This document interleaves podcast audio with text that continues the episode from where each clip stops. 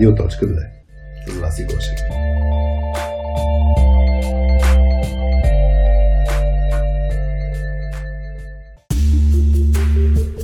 Привет на всички Skills изследователи! Вие сте на частотата на Радио.2, подкастът на Точка 2, в който ви срещаме с IT хора и изследваме нетехническата част от работата им. Тази за Soft Skills, работа в екип и лидерство. Полезно и практически насочено съдържание, погледнато през призмата на опита и историите на нашите гости от IT света, без сухи теории и цитиране на учебници. Преди да се потопим в този епизод, в който ще си говорим какви умения трябва да имаме при работата си с клиенти в IT сервиси с компания, искаме да благодарим на Цулки и LimeChain, които не са просто наши клиенти, а истински партньори, които ни се довериха и които подкрепят проектите на точка 2. Цулки е глобална R&D сервис компания с уникална култура. Изключително много държат на хората и на отворената комуникация и това да даваш обратна връзка е в основата на благоприятната им среда. Радваме се, че осиновиха хапчето, което така добре съответства на тяхната култура. Хапчето за Giving Feedback на платформата ни softskillspills.com. Те действаха смело, като станаха и първата компания, която подкрепя проектите на точка 2. LimeChain е компания, занимаваща се с блокчейн девелопмент, мястото за IT хора с опит, които искат да са сред дигиталните откриватели на нови земи, пишейки абсолютно нов код. Самите те описват културата си като магеланщина, тъй като правят неща за първи път и хората, които се кефят да са иноватори, много добре виреят в компанията няма как да подминем и да не споменем и главният спонсор на подкаста самите ние в точка 2. Мястото, в което помагаме на IT хората да работят по-добре заедно. Ако искате екипа ви да стане по-добра версия на себе си, тим коучинга, който провеждаме вече 5 години е услугата на точка 2 за вас. Разработихме и платформа softskillspills.com, която е пълна с практически полезни материали, чрез които сами можете да тренирате уменията си, как да работите с други IT хора. Абонирай се за канала на Radio.2 в YouTube, за да научаваш научаваш кога имаме нов епизод. Ще ни зарадваш и ако ни се обадиш чрез формичката ни на сайта .2.com наклонена черта radio.2. Задай ни въпрос, който да разнищим в някои от следващите епизоди. Коментирай какво ти харесва и какво не в подкаста, например интрото на Васи. Разкажи ни история, инспирирана от нещо чуто в подкаста или пък просто ни кажи за твой любим момент от някой епизод. Но жарят на радио.алекс ще го направи на отказ, за да може след това по-лесно да го пратиш на някой свой приятел, например. В този епизод ще ви срещнем с Боян Шейтанов, който в момента е на акаунт менеджерска позиция в Astea Solutions. Своят кариерен път започва като софтуерен програмист, работил е и като тим лидер и има богат опит в планирането на проекти. В своята роля работи всеки ден, за да преодолява пропаста между софтуерните специалисти и бизнеса. А аз съм Васи, която любезно достави това интро за вас. За тези, които не са го превъртяли все още, Уау, благодаря ви хора, ще продължа да го записвам и за следващия ни епизод. А сега ви оставям в компанията на Хари и Боян. И двамата имат опит в IT сервиси с компании и заедно ще изследват темата. Какви умения са ни необходими при работата ни с клиенти? Или иначе казано, човек и добре да живее, все някога работи с клиенти. Приятно слушане, радиоточки!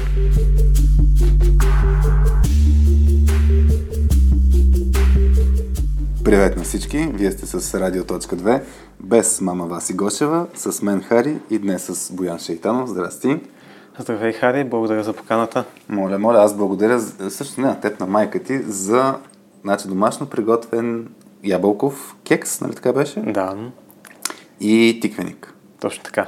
Много са вкусни. Значи, обикновено казвам, че а, харесвам жени да идват на гости, защото носят нещо а, за хапване и носят записки. Ти днес слезе в този критерий и записки имаш и то много и хапване. Записваме в лаунчи, паралелно с това има едно събитие, така че сега се записваме тук в бекстейджа. И днес ще говорим за soft skills при работа с клиент в IT сервиси с компания. Като основен ни фокус, който си говорих преди да запишем, е как да сме по-единни, може би, с клиента си. И тук директно ти давам на теб а, топката да кажеш защо тази тема на теб ти е важна. Добре, ами на мен ми е важно, защото всъщност от ден едно, когато започнах работа в IT сектора, преди 13 години, все съм бил в ролята на изпълнител на някой клиентски проект. С много малко собствени продукти съм работил и при работа с може би 20 или повече клиенти през този период, винаги съм усещал едно такова разделение на ние като екипа от а, българска страна срещу тях. Mm. А, било то на менеджери срещу разработчици, клиент срещу а, изпълнител или нещо подобно. И в течение на практиката с клиентите, които по-добре работим с тях и по-успешните продукти, някакси успяваме да преодолеем това разделение на даден етап. Mm-hmm. И реших, че ще е интересно да изследваме защо се получава, какво можем да направим, за да а, си партнираме с клиента, да не сме изпълнител. И тук всъщност искам да направя едно уточнение, че под клиент имам предвид компания или човек, който възлага услуги за, работ... за разработка на софтуер. Тоест това не е крайният потребител, това е човек, който плаща музиката, те се вика. То може би оттам тръгва основният проблем за разделението с човека, който плаща музиката. Не знам. Да, това аз, аз колко в Мусала, като работих, 11 години съм бил в този контекст. Сега покрай точка 2, последните 5 години, пак в крайна сметка сме в сервис бизнеса все още. И, и, и, го има, и, и го има това кога, с кои клиенти сработят, с кои не, не сработят. Така че е супер, че ще се фокусираме върху това, какво може да направим. Нали? И то най-вероятно зависимо с каква роля имаме също това. Добре, откъде го подхващаме? Аз сега тук ние си направихме много записки. Имаш ли някакъв пример, дето най- най-такъв, независимо дали негативен или позитивен, от който да тръгнем? Ами, един конкретно нямам, по-скоро и с общо впечатление, mm-hmm. а, че в случаите, в които ние нямаме много контрол върху процесите и върху това как се случват нещата, нещата се случват по-трудно. Тоест, колкото повече контрол се опитва да има а, даден клиент върху разработката, да микроменажира, така да се каже, толкова по-трудно се случват нещата, по-бавно и по-некачествено. А, колкото повече се отпусне, толкова по-добре сякаш се получават. Ам, То означава кът... отпускане за теб в случая. А, да ти се довери, че ще свършиш работа Да, може би, може би доверие е правилната дума. Да се довери, че а, техническата експертиза а, и управлението на проекта са в сигурни ръце ага. и че не е нужда да се намесва ежедневно с а, решения и да пита всеки ден ти какво правиш, колко време ти отне, какво си правил при останалите два часа и така нататък. Ти в момента, ти ми спомена, че в момента си на, на акаунт менеджерска, да кажем, роля в проекти, които движат или някакво подобно, нали така? Да, в момента работя в проект, по който за клиент, по който работят 40 души, които са разделени в 6 подпроекта. И аз не участвам оперативно в нито една от тези дейности, а по-скоро се грижа за добрите взаимоотношения с клиента. Ако има някаква ескалация от негова страна или от наша страна да я разрешавам. Ако имаме някакъв проблем, било то технически или комуникационен, по-често е комуникационен и организационен, също да работя по това да го разрешим. И там това, с което а, почти ежедневно се борим е а, търмавостта, с която се случват някои решения от страна на клиента, спрямо ефективността, с която сме свикнали да работим ние много по-бързо mm-hmm. и по-стегнато. Да, тук питам те аз за, за, може би това, което ще търся е кои са критериите, по които да отсеем то не знам дали мога да отсеем клиента, де, защото някой път, е, сега ще дам един пример. В точка 2, а, когато, да кажем, Employer Branding, услугата, чрез която развиваме проекта на точка 2, включително подкаста, а, там ситуацията е, че ние ще го кажа по най-директния и грубия начин, изискваме партньорство. Изискваме ниво на партньорство. Тоест, когато дойде някой клиент и каже много, че се радват нали, да, ни, да ни помогнат и да се позиционират в нашето съдържание, ние казваме процеса е на ниво партньорство и на ниво доверие, което означава, че всичко, което правим от гледна точка на позициониране на компанията е в наш контрол и те трябва да ни се доверят и има елемента на обратна връзка, ако нещо направим не като хората или, или като хората, т.е. те ще ни върнат фидбек, но вече ще е свършено нещо. Няма да влизаме в режима на мислим да направим нещо, какво ще кажете, те да го ревюрат, да се върне назад, нали? И, и няма да е тромавост. Това, което ти подхвана преди малко с елемента тромавост, за мен много често на ниво а, съществуващи процеси и липса на доверие. И, и ми е много любопитно м- колко често успявате с нови клиенти да, да, да се получат добре нещата, защото предполагам с съществуващи от много години си се знаете вече, нали, едно сте да. се напаснали. Ами с много от новите клиенти минаваме през целият процес на изграждане на доверие. А, съответно започваме с а, много по-стриктен контрол от тяхна страна, много повече внимание към процеса, обаче с а, течение на времето, когато доставяме неща на време, когато доставяме качествени продукти, а, тяхното влияние започва да намалява. А, в Астея работим доста с клиенти, които са препоръчани от други клиенти. Mm-hmm. А, тоест, те все пак не идват на слабо към някой произволен вендор, ами идват към някой, който а, чрез техни близки приятели, бизнес партньори са, имат някакво първоначално очакване за доверие, така че не винаги е а, много дълъг процеса. С вече изградените клиенти имаме доста такива, които се връщат след като сме прекратили работа с тях. Там вече тази стъпка сме я прескочили. Да, да, точно. Мисля си, че някой път, аз ще ги нарека, има еднодневки като клиенти, което означава, че даже без препоръка по някакъв начин намират компанията, която да бъде буквално изпълнител, не, не мислят за дългосрочно, дългосрочни взаимоотношения, искат да е питоплатено. Нали? Поръчвам музиката, свири музиката и толкова. И, и тогава много трудно, според мен, се получава елемента на да сме единни. Тогава, според мен, се получава много ясно разделение. Аз знам какво искам, вие сте експертите, направете го това, което искам и после чао.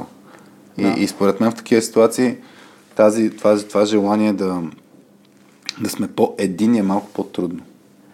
Да, ами за краткосрочни проекти то може и да не е а, всъщност изобщо необходимо, тъй като единството изисква усилие mm. и ако един проект е твърде кратък, то вложеното усилие за това единство, без перспектива за продължителна съвместна работа, не, не винаги е оправдана, е въпреки да. че ние винаги се стараем да влизаме във всички а, взаимоотношения като партньор, а не като изпълнител, а, като това не винаги е възможно. А, ще се върна една стъпка назад mm. към контрола. Сетих се за един пример. Разработвахме преди няколко години а, платформа за лайв стриминг на концерти онлайн, а, където бяхме успяли в рамките на първите месеци да спечелим доверието на клиента.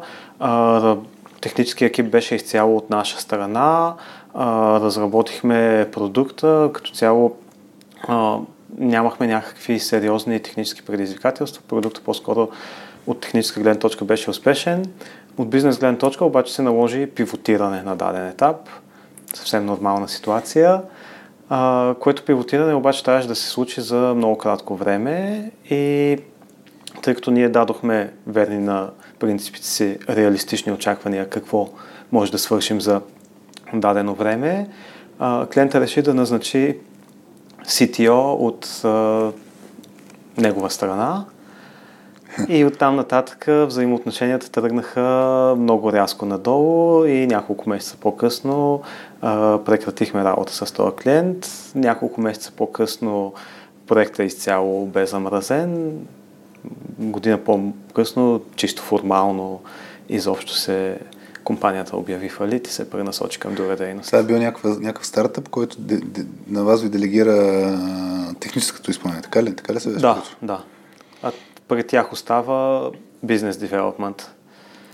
И да, а, а това много ми е интересно. Това с назначаването на CTO-то от тяхна страна, как беше комуникирано? Защото според мен нали, това е възприятел като сигнал на липса на доверие. От, може би от ваша страна, не знам. Ами, нещо такова се беше. Всъщност екипа беше доста разочарован от а, а, това действие, защото още от първите дни на CTO-то в комуникацията с него видяхме много а, празни фрази, а, които не бяха подплатени отдолу с реално техническата експертиза. Ние много бихме се радвали всъщност, ако имаше CTO, който е с а, техническата грамотност, която да дръпне mm-hmm. проекта напред, обаче всъщност според мен с краткосрочни бързи решения, за да се отговори на даден срок. Да, той ги изпълни. Всъщност, той всъщност може би не вземаше, формално вземаше позицията CTO, но реално се включи като програмист, който да изпълни бързо а, едни решения за кратък срок, които Но, просто се оказаха, с, че... С контрол, нали така? Програмист с контрол а, и с а, съмнителни технически способности. Тоест, ако този човек се беше явил на интервю при нас, не съм сигурен до кой етап на интервюто ще да стигне. Това е значи много интересен кейс. Да, даже бих, бих го раз, разнищил малко повече, защото това, което се получава, ще дам един друг пример, където имахме един, един проект, който даже беше без временно беше без лидершип от наша страна а, и Дев екипа трябваше да направи много малка промяна. Превидно малка промяна. Според продукт Owner, който технически нали, не разбираше нищо, не се очаква да разбира нищо, но аз бях малко страни от този проект, да се включих точно в този кейс, където искаше се нещо и то за днес да се случи. А Дев екипа те бяха и малко по, по-млади хора, така че не пушбекваха. Чакай, че много български думи използвам в момента. Те не, не отказваха, реагираха вътрешно, когато това е невъзможно, нали, този клиент нищо не разбира, нали, продукт беше от страна на клиента. Та, нищо не разбира, това не е възможно да се случи така, нали, някакъв груп хакър ще се направи, а това утре ще фелни абсолютно всичко в системата. И обаче пък продукт Owner беше, не, не мога да разбера защо това не може да случи днес. Нали. И, и идеята е, че точно когато имаш а, липсата на разбиране от едната страна, но има контрола и изискването и айде, има пуш, нали, има очакване, не трябва да се случи, защото има някакви бизнес срокове. И тогава става тая връжда, според мен, ние срещу вие. Тогава спомням, че бях влял в ролята от една страна да обяснявам на деф екипа, що има такава нужда, нали? Тоест, наистина да влязат в обувките на клиента, че не е просто искам нещо да стане веднага, защото ми е кеф, ами защото има някаква спешност от гледна точка на, на, на това да се хване някакъв момент, от бизнес гледна точка. И после на продукт Owner да му обясня защо технически, ако иска това нещо да издържи в дългосрочен план, не става е така да същряка на пръсти. Та за мен е този мост много често липсва. А, така че, наистина, според мен, една от ролите ти в момента е да бъдеш мост между, между екипите. Има го елемента на изгубени в превода, нали, наистина, да играеш ролята на преводач и да управляваш емоциите на двете страни. Но това, което ти обясняваш, за мен е много често много често случката, че имаме човек от страна на клиента, който поръчва музиката, в който е контрола. А, и има от една страна или неразбиране на дълбочината на, на проблемите, технически, чисто техническите проблеми, или а, липса на в случая, да кажа с CTO-то, може да наистина да има липса на знание. И мен ми е много любопитно как се управлява това нещо липсата на доверие или липса на знание, в комбинация с контрол, в комбинация с обаче, може би, типично поведение на аз съм този, който ще каже в крайна сметка. Аз взимам решенията, вие сте там да изпълнявате. Е това как се управлява? Ами трудно, според мен трябва да се управлява на няколко нива. От една страна на ниво менеджмент, да си говорим с съответните хора от страна на клиента, за да се опитаме да стигнем разбирателство какви са ни взаимоотношенията? Партньорски ли са, изпълнителски ли са, нещо друго ли е, какво е оптимално за проекта? От друга страна, на ниво екип за сближаване на самите хора. А, връщам се, например, с CTO-то. Mm-hmm. Ако този човек все пак беше кандидатствал в Астера и го бяхме взели, той mm-hmm. ще да влезе в някой екип, и тогава нещата ще да изглеждат по различен начин. Той може би нямаше да има техническите умения, но а, екипите на местно ниво смятам, че се справят доста добре с а, хора на различни нива. За всички е естествено да има в един екип джуниор, синьор хора, mm-hmm. хора, които са по-опитни, хора, които са по-малко опитни, на които има нужда да се обръща повече внимание, на които а, всичко правят сами. И този човек щеше според мен много лесно да се интегрира в екипа. Mm-hmm. В момента, в който обаче той е поставен в тази функция контрол. Сякаш това е власт. разковничето, което, да, то може би властта, mm-hmm. която а, не е подкрепена от знания или умения, е нещо, което а, според мен а, чупи тази преграда, а, защото пак също го имаме и в локални екипи. Ако ние Да. назначим един менеджер, който няма уменията да бъде менеджер или тех лид, който няма техническите умения да бъде на това ниво, а, Ще ще, отпор. ще имаме отпор и подобен конфликт. Да, добре. Това ме, между другото, би, го- сега ще, би го паркирал малко, би го изследвал също, нали, как... А, а, защото наистина не е свързано само с клиенти. Тук вече е въпросът на аз имам власт, от мен зависят решенията и така нататък. И има хора, които не смятат, че аз съм ам, в капацитета си да го правя това нещо. Нали? Не, не съм нали, уменията или, или, или знанията, не, нямам компетенциите да го правя това нещо. Така че това, е, това за мен е много интересна тема и мога да обсъдим в контекста на клиенти. Само за, да ще паркирам, защото искам да акцентирам това, което ти каза за, за разбирателството. За мен м- най- най-ключовото нали, правило на, на ниво екипи на всякакви взаимоотношения е норминг, норминг, норминг. Тоест, както е в, всеки път го давам като пример, както в недвиж, недвижимото имущество, принципа е location, location, location, това е най-важното нали, а, за, за недвижимо имущество. В екипите и в, в случая нали, на взаимоотношения между клиенти и партньори или клиент и доставчик, няма значение, е това да се синхронизирате, да се нормирате, кой какво очаква, кой докъде е, защото няма нищо лошо наистина да си изпълнител и да е много ясно а, а, къде се взимат решенията, много ясно да, е- да, да, е- да е казано кой за какво отговаря. В такива случаи, нали, според мен се е случило промяната с CTO, тук се е появил. А, не знам дали е било ясно, защото може и да е станало ясно кой за какво отговаря, може да не е било. Нали? Защото може да е било, този CTO ще помага и хората са били с нагласта, ще помага, а той да е влязъл в той може да му, е даже да му е било казано по различен начин. Може да е било тук ще контролираш, тук ще ги провериш тия, така нататък. И е това разминаване според мен води до много сериозни конфликти. И докато не се синхронизират хората, имат едини разбирания за ситуацията, няма как да... Си има много такъв тип а, проблеми. Така че за мен темата с управление на очакванията е изключително ключова тук.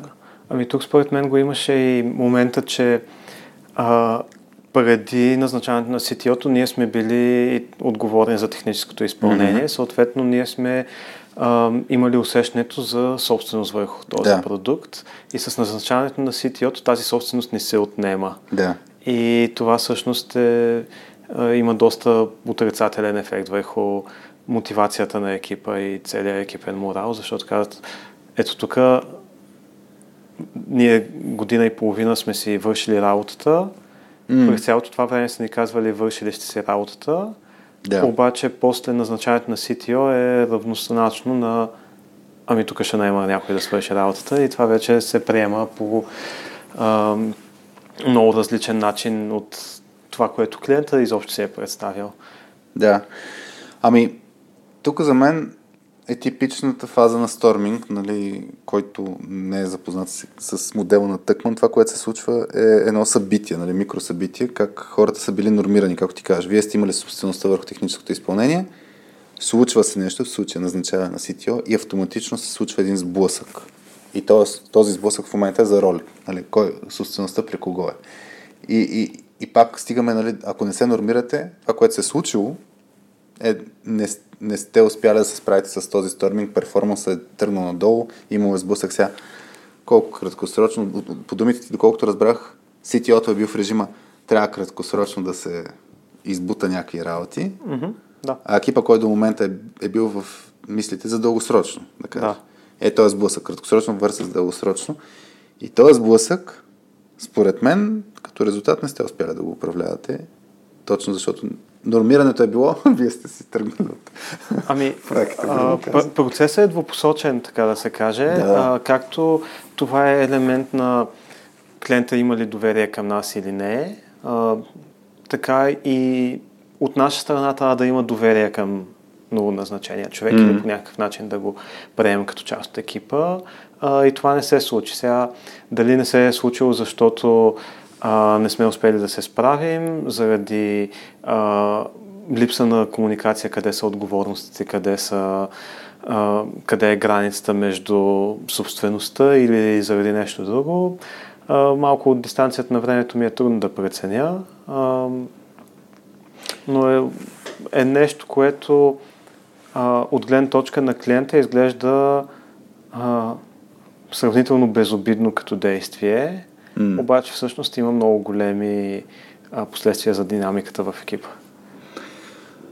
Добре, аз тук да го хвана елемента с, ето, да кажем, сега ти като си мислиш, дали не сте успели да се справите, в твоето съзнание CTO-то беше ли в това множествено число? Ме ми е интересно.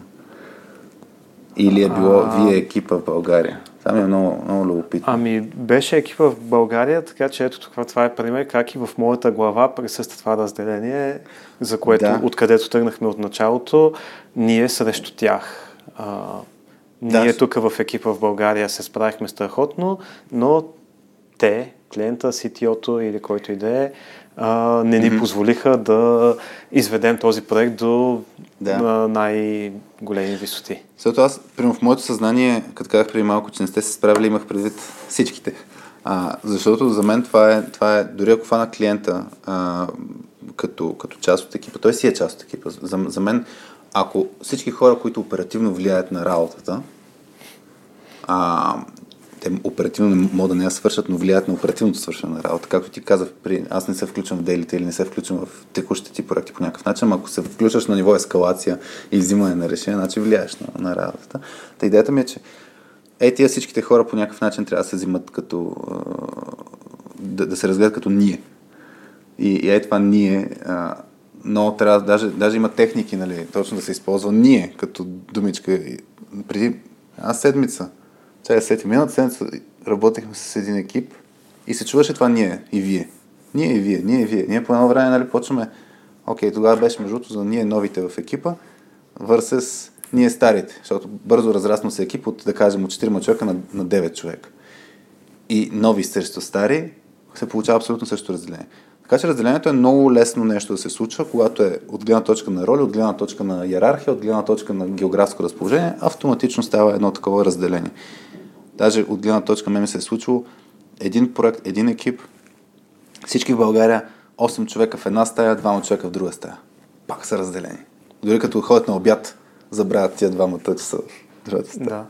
А, така и наистина и това виждам как ще се превръща в все по-голям проблем с а, отдалечената работа, хибридното връщане към офисите, mm-hmm. в които половината екип работи от офис, другата половина отдалечен. Това неравенство и разделение ще се засилва и е добре да го имаме предвид, когато си организираме а, екипите. Добре, и точно в тази посока аз бих забил, забил на, навътре, защото ти каза за сближаването. Имаше един момент на, на ниво сближаване. Сближаване с клиента. А, значи за мен, а, едно от нещата, което до момента говорихме е първо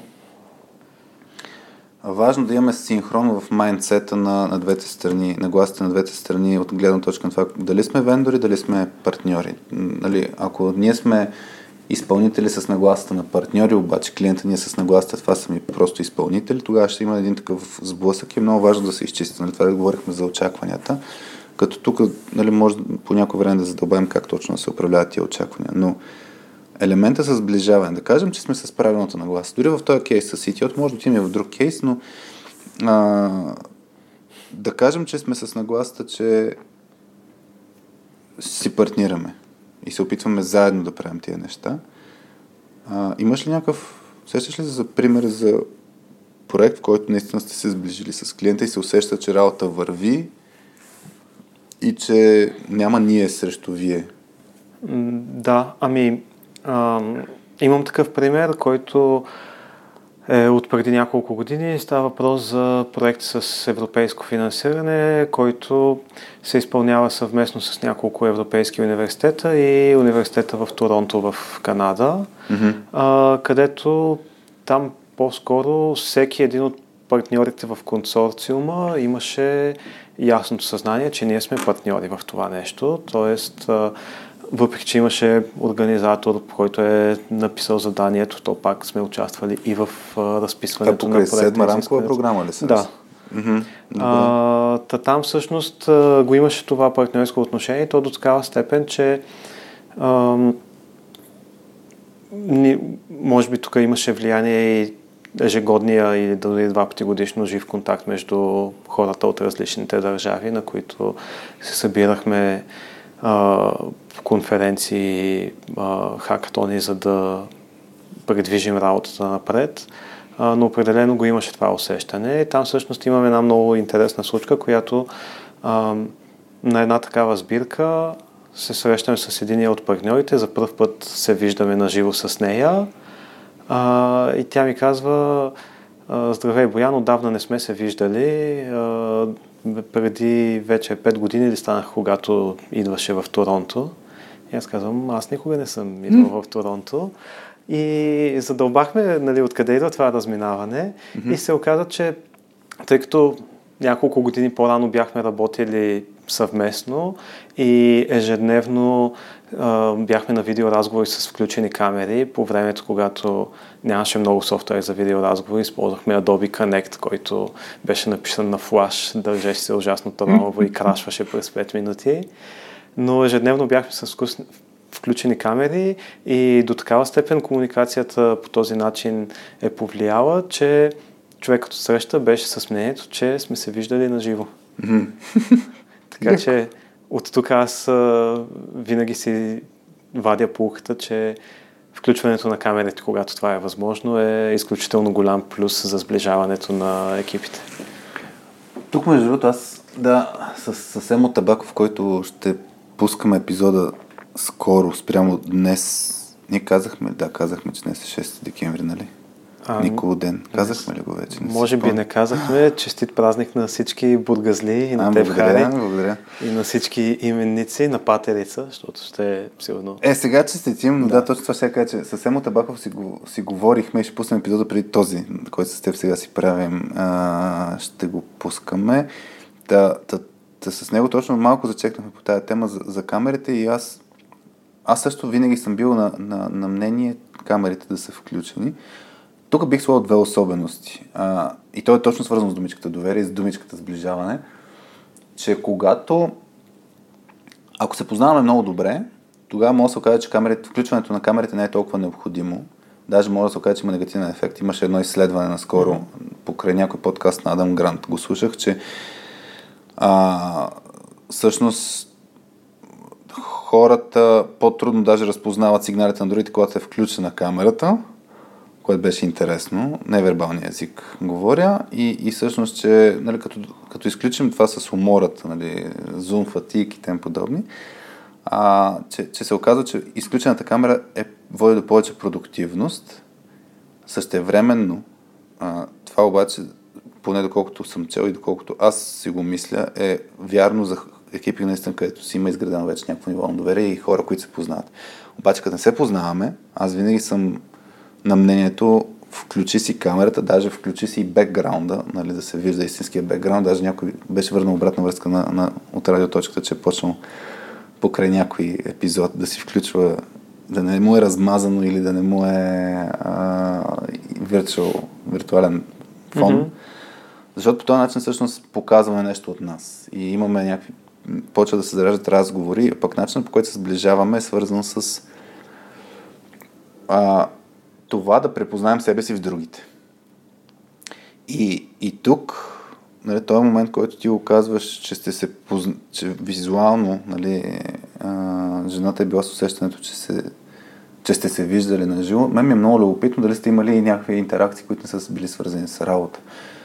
Защото да, е в контекста на хибриден модел, нещо, което най- най-много липсва е близостта, физическата близост.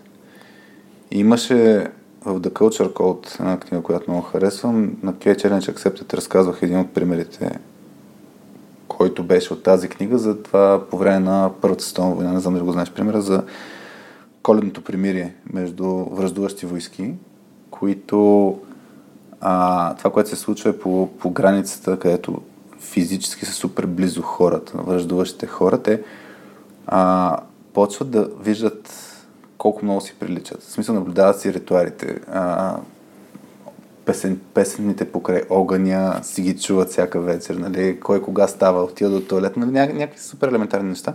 И всъщност е това е нещо, което сближава, когато виждаш някакви неща, дори без да си общуваш, виждаш нещо, по което си приличаш с другия.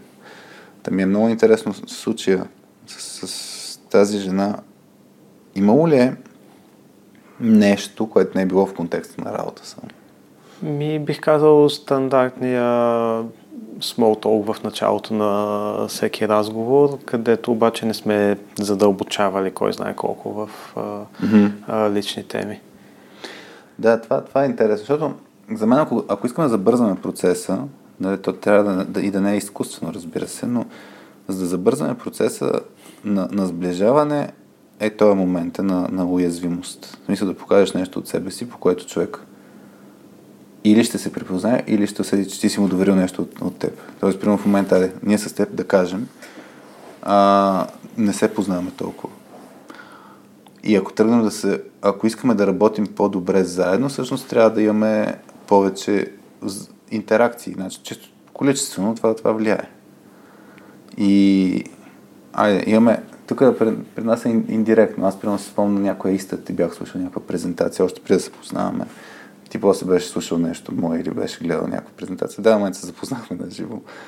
Но, но идеята ми е, м- освен количественото натрупване, което е важно, е въпросът на качествено да имаме някакви неща. Та тук ми се иска да, да, да, да, да изследваме какво можем да направим а, в тази посока. Ами тук също имам един любопитен пример. А, може би в някои от предните епизоди на радиоточката бях слушал точно за small talk че всъщност той ако е small, ако е, са такива дребни незначителни неща, какво е времето днес, да. тук вали, тук е слънчево, не носи много стойност, защото това не свързва хората. Mm-hmm. Обаче, ако се влезе а, било то в лична история, ако хората се чувстват комфортно и в малко по-задълбочено в някаква област, това помага. И в текущия проект част от разнообразяването на работата включваше да почнем да си именуваме релизите, за да не са релиз 4518, ами да можем по-лесно да ги свързваме. И в различните подекипи започнахме с различни имена да ги а, именуваме. Имаме в част от проектите бяха покемони, коли и единия е храна, другия са неща свързани с България. А, всъщност се оказа, че релиз Чушкопек е изключително сближаващ а, и голяма част от клиентите с а, голям интерес прочетоха, специално намерихме статия. Как е за това какво... на е- английски? Ами, Red Pepper Roaster, okay. примерно. А, но си го казвахме като чушкопек. А, те изпитваха затруднения с произнасянето, а, разглеждаха какво всъщност представлява това и се заговорихме за някакви такива съвсем културни неща. А, релиз Баница, имахме релиз Боза, което е вече на много нива а, дълбоко. А, някакви такива дребни трикчета, които да предизвикат хората да си говорят а, не за това какво е времето, ами за какъв е живота, къ... за, за някаква малко по-задълбочена тема, според мен работят. Mm. А, предполагам, че вие в точката имате още цяла турба с подобни трикове и въпроси. Баница, боза, домати. Момчето от 8 епизод, на което не му споменавам името, който не, не е слушал епизод 8, който беше клиентът винаги ли е прав. Той тогава Дани, айде да му спомена името, та, Дани беше разказвал, единствения епизод, в който аз не съм участвал, та Дани беше споменал за една история с клиент, където му бил а, дал а, домати, български домати и в този момент почна да си отключват взаимоотношенията с клиента, защото преди това точно изгражда. Има ли много голяма бариера на ниво комуникация? Така че за мен това, което ти казваш е много ключово, защото нали, ние като споменаваме баница, боза, чушкопек, това са неща точно, те са културни, ама те пак свързани с нас. В смисъл, ако аз нямам никаква свързаност с чушкопек, баница и, и буза, пак си говоря за времето. В смисъл, това е наистина по някакъв начин разкриването на културата е свързано с разкриването на себе си. Може би е даже по-сейф, нали, по-безопасно, защото не е нещо супер лично. А, така че за мен не, това, това е от изключително значение. И, и дори, дори да махнем елемента с клиенти, имахме един, с няколко компании сме работили, където имат разпределени екипи. И имаш екип в България, екип в а, UK екип в Германия, да кажем. И, и когато хората почват да... Най-стандартният казус е точно кофти комуникация с Еди. Кой си от някъде си? Нали? Тоест, кофти комуникация с човек от екипа. Първият въпрос, който по време на deep dive дискусии, примерно като правим, където задълбаваме истински казуси, по време на, на, на сесии с екипи, първият ни въпрос е, обикновено е, виждал ли си човека, а, защото има хипотезата, че човека не е в същата локация. После, ама от тая държава ли е? А, и, и в даден момент, като човек ти каже, никога не съм го виждал, даже никога не съм го чувал, даже а, нямам идея дали е мъж или жена, защото пък някой път, ако говорим за други култури, наистина не мога да разпознаеш mm-hmm. мъж или жена е. И, и тъй като се натрупат тия казуси, еми, нашия съвет е да, свържете се на чисто човешко ниво. Говорете си за, за, за неща, които иначе няма, няма си... Мисъл, не работни неща. Хората, значи доверието, ако фанем дори а, модела на, на Ленчони с пете дисфункции на един екип, в основата пише липса на доверие, като най- един от най-големите проблеми между хората в екипи. Ако фанем на Google изследването за високо ефективни екипи, пише психологическа сигурност. И психологическата сигурност, примерно, е това човек да бъде себе си. Та, ако, не, ако ги няма, да, трябва да ги градим. И пример сега ще дам. Малко ще експериментирам, да видим да се сближим аз с теб. Мога експериментираш ти с мен. В момента ти си с фанелка, на която ще кажа на хората, за да опиша. Тя е на Астея Conference.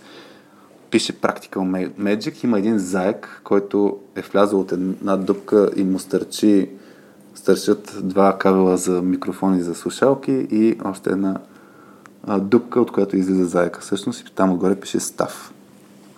Моля ми разкажеш малко. Що се става фанелка, всъщност? А, защото беше най-отгоре на рафта, като за начало. А, после ти кажа. Добре. А, иначе, за историята на самата фанелка, а, от 6 години съм сред основните организатори на Астея конференс. За тези, които не са чували, безплатна конференция, която с колегите в Астея организираме и събираме лектори от България и света, които да споделят опита си. Тази година имаше онлайн издание. Ако сте го изпуснали, всичките лекции са в YouTube. Самата тениска е от изданието преди 3 години всяко издание си има тема. Темата тогава беше Practical Magic, затова е този надпис. Mm-hmm, mm-hmm. Зайка беше а, като асоциация с магията, а, нали, а, емблема за текущото издание на конференцията.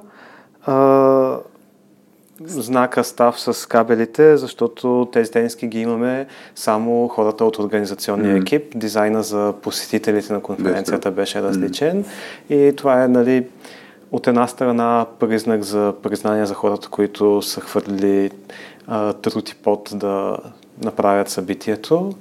Ам, и от друга страна, нали, показва част от идеите, които са застанали зад онова конкретно издание на конференцията.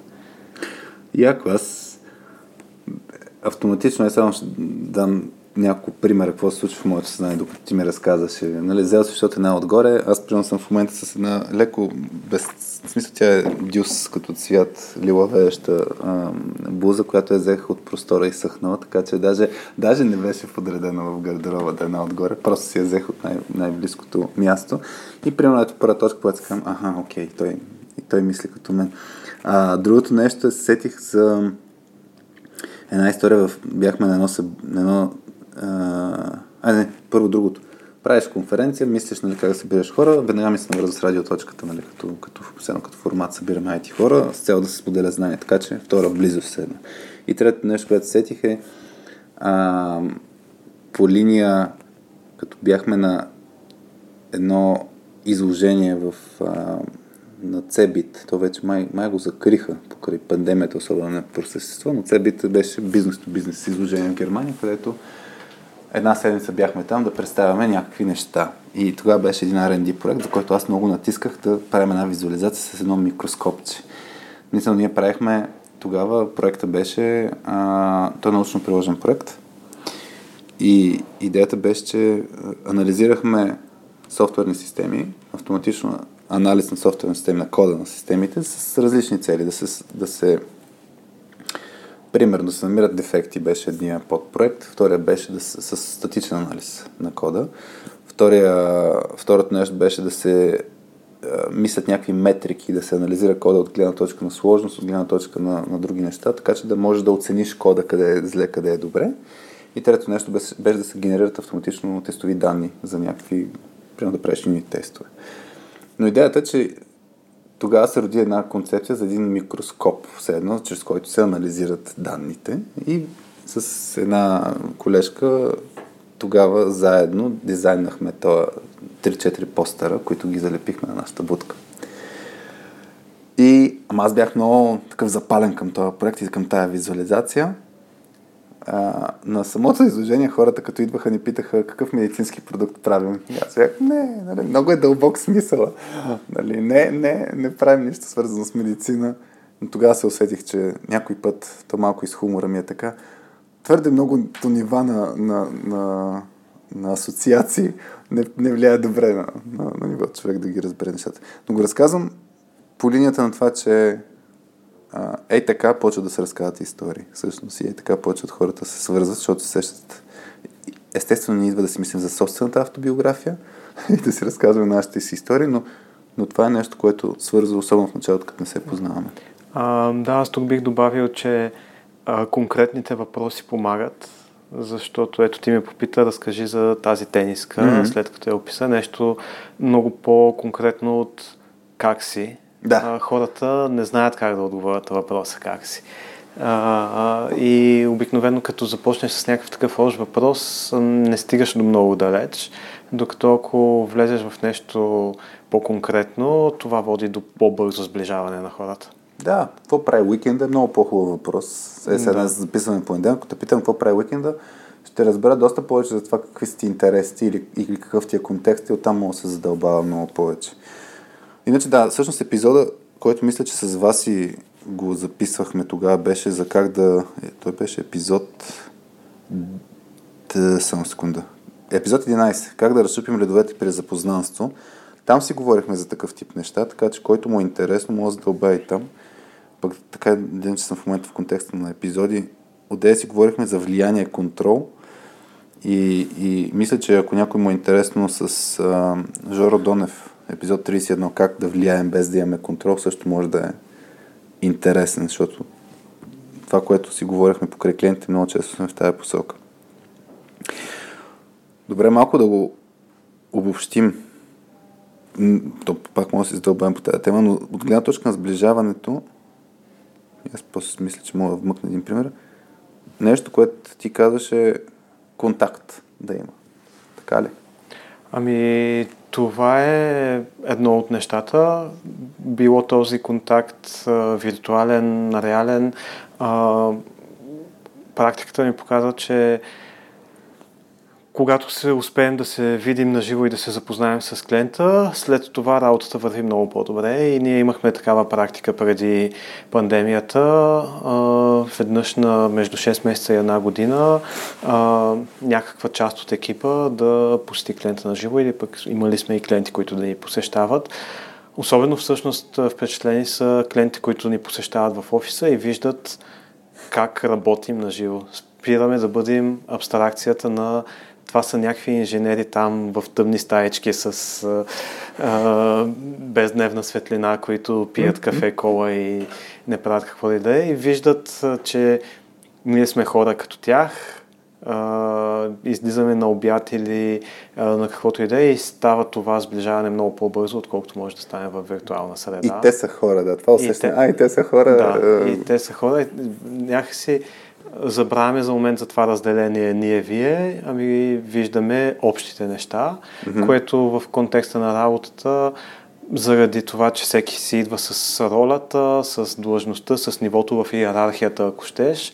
Понякога е трудно да забравим и да се абстрахираме от тези неща и да кажем, да проявим емпатия и да се поставим в обувките на другия. Mm. А, за мен всъщност поставянето в обувките на другия е много ключово.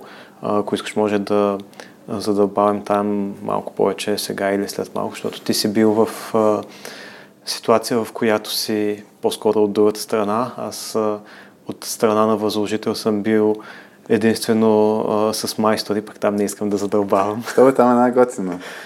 Там е... Сближаваш ли се с майсторите си? Не. Не, що? Може би това е бил проблема. а, това между другото, да, е интересно. Значи, да, бих, бих задълбал, иначе любим епизод ми е този с... А, още съм на вълна да споделям епизоди. Епизод 6, как да спорим без да се караме. За мен е, това е толкова ключово умение за всичките, за всички нас. И тук има много влия... В смисъл, много неща влияят. Не точно колко, колко сме близки с този човек, а, в кой е правото, в кой е истината, в кой е а, силата. Всякакви такива неща влияят и, и това е много трудно. Аз сещам, аз ще тръгна от един спор, защото да задълбавим там и то е малко и в контекста на, на пак на клиентите все пак. Но, но съм в режима на бях на 20, това мисля, съм го споменал поне веднъж в подкаст, а, но ще го разкажа на теб, за да, да видим какво може да изследваме около него. Бях на 25-6 години тогава и вече понатрупал все пак някакъв опит, 5-6 години аз вече бях, имах в, в различни проекти. И работим един проект, който е свързан с технологична трансформация. Технологична трансформация, разбира и проект, който е писан на Кобол. Основната цел беше да, хардуерно да се мигрира а, от едни стари IBM-ски мейнфрейм машини към а, случая май беше към AX. Linux не беше на дневен ред. Но идеята е, че лицензионно беше много скъпо да се поддържат старите хардуерни машини, старите машини и трябваше да минем на нови. Обаче минаването на нови предизвика софтуерни проблеми. И се сменят технологии и трябва да стане една цялостна трансформация. Така, и въпросът е, от страна на клиента имаше двама основни, а, трима всъщност ключови играча, италианци. Най-младият от тях беше на 55. Така че буквално, значи, един можеше ми е баща, другия можеше ми е дядо. А, и, и най-интересното, освен че те са възложители, те също така са участвали в разработката на тази система 20 плюс години. Са били key developers, да кажем. Така че знаят супер много неща. И стигаме до един момент, в който а, аз имам предложение как да се автоматизира нещо, свързано с тази трансформация. Вместо да минаваме през ръчна работа, аз имах тогава много голям фокус върху автоматизация. И за мен беше правим едикъв си тул, който тул ще свърши 80% от работа и после ще обработим някакви работи. Един от един Джиджи. Джиджи беше на мнение, не, ти нищо не разбираш, нали? Грубо казано. Та стигнахме до една среща, в която няколко човека участват от наша страна и няколко човека от тяхна страна. Физически те са пред нас. Това беше супер яко, защото физически поне сме един до друг. И той каза, трябва по друг начин и почва спора. Сега, влиянието по принцип е, т.е. контрол е пред тях. А, така че ако те твърдо кажат, ще стане на нашето, ще стане на тяхното. И ми е много интересно е в такива ситуации. А, как да кажа? Ясно е, че силата е в, в тях. Същевременно обаче работим рамо до рамо. За мен един от големите плюсове тогава беше, че наистина рамо до рамо и даже сме оставали по нощите. В смисъл, нали, ако има проблем, не е твоя отговорност да оправиш работа, аз съм клиента, ами е, не е заедно. Сядаме, оправяме. Ако имам въпрос, идва. Ако е, те имат въпрос, аз отивам. Та, в този контекст, където се усеща, че работим рамо до рамо, но за първ път ескалираха нещата и се усеща, че поне аз бях с нагласите, те ако твърдо казват, така ще се случи, така ще се случи. Та не ми е ясно. В смисъл, сега имам идея, тогава не ми беше ясно какво, какво трябва да се направи. Аз бях много подразнен, че не, няма доверие да, ме, да се вслушат в младия. И се усещах, че борбата, нали, кой е стар, кой е млад, също така. Ами, тук според мен а, има и едни такива игри на статуса. А, тук ще задълбая за малко, а, с малко предистория.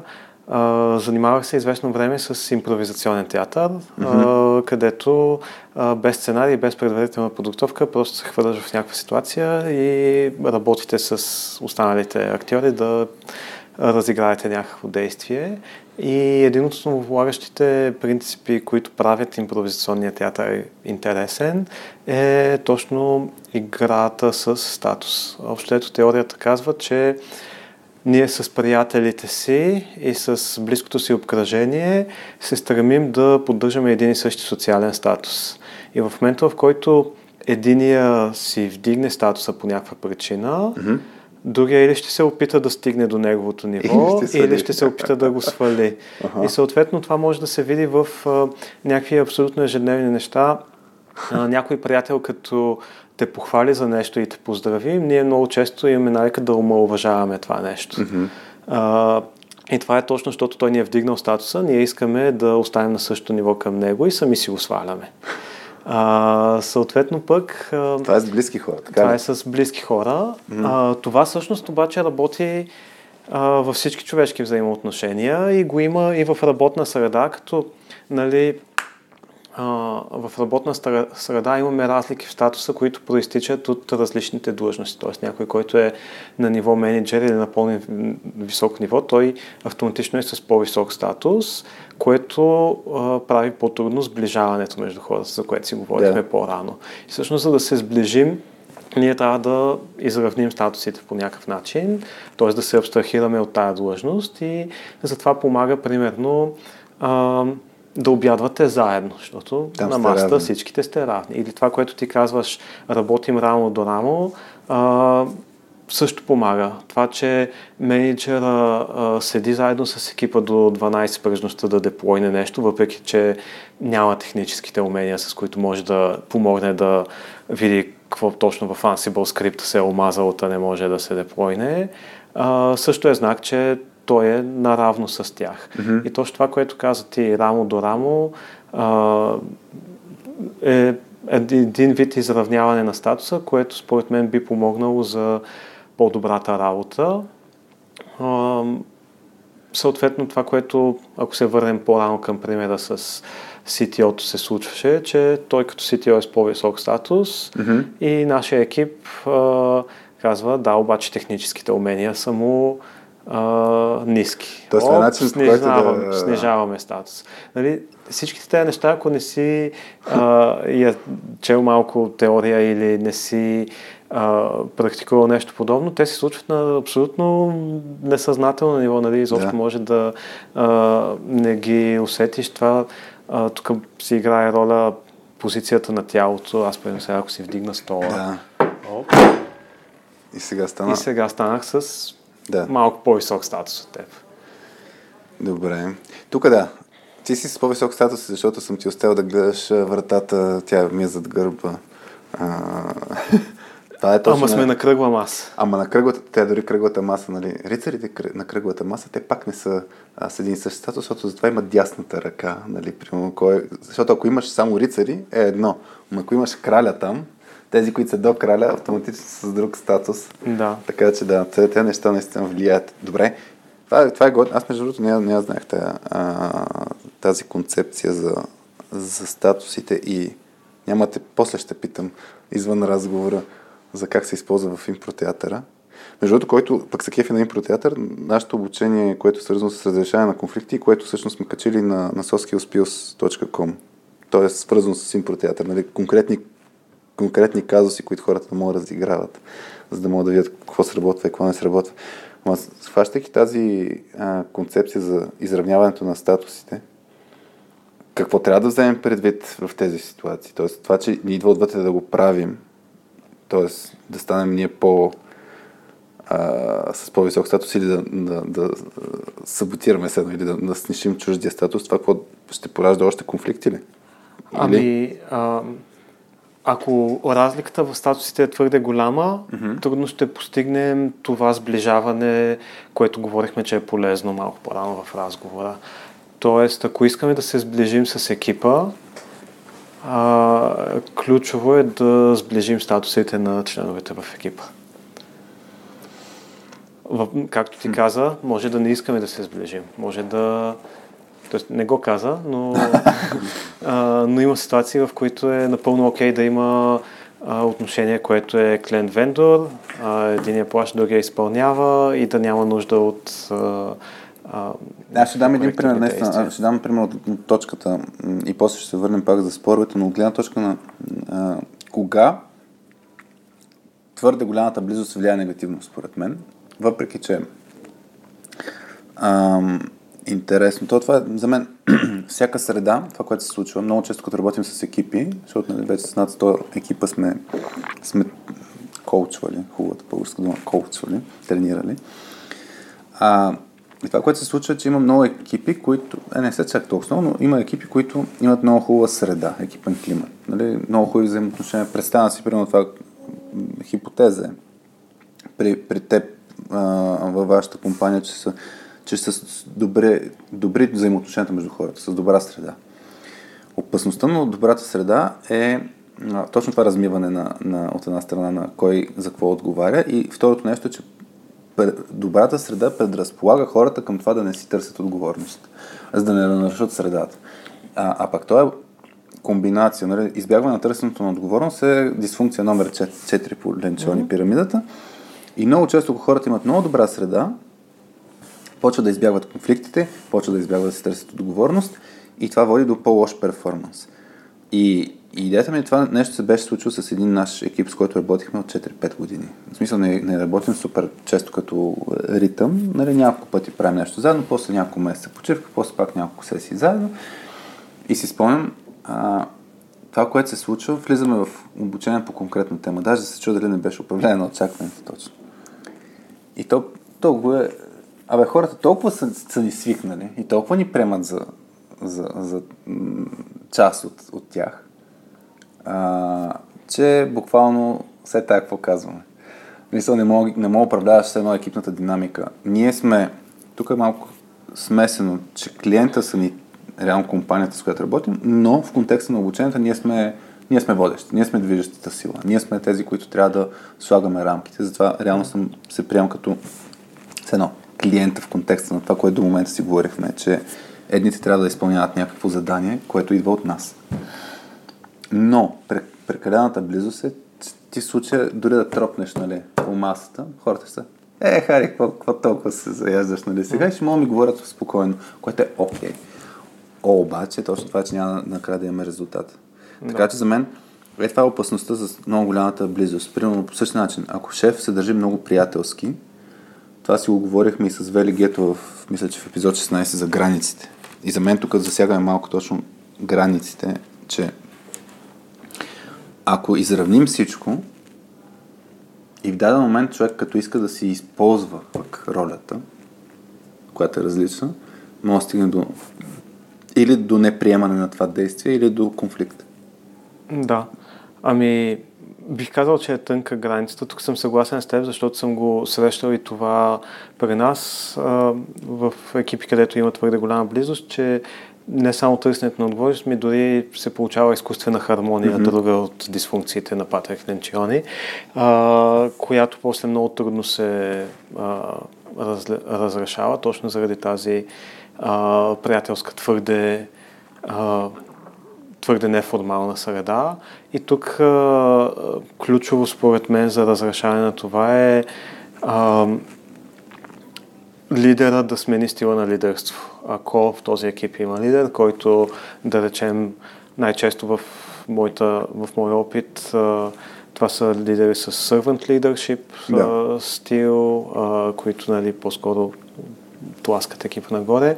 В момента, в който лидера рязко смени от сервант на някакъв авторитарен, авторитетен а, стил, а, това може да, нали, да възвърне баланс. Аз а, затова не казах малко по-рано да изравним, а да приближим статусите, mm-hmm. защото изравняването а, не винаги е най-добрата идея, както и твърде голямото раздалечане. Винаги има някаква златна среда, която трябва да напипаме с съответните хора.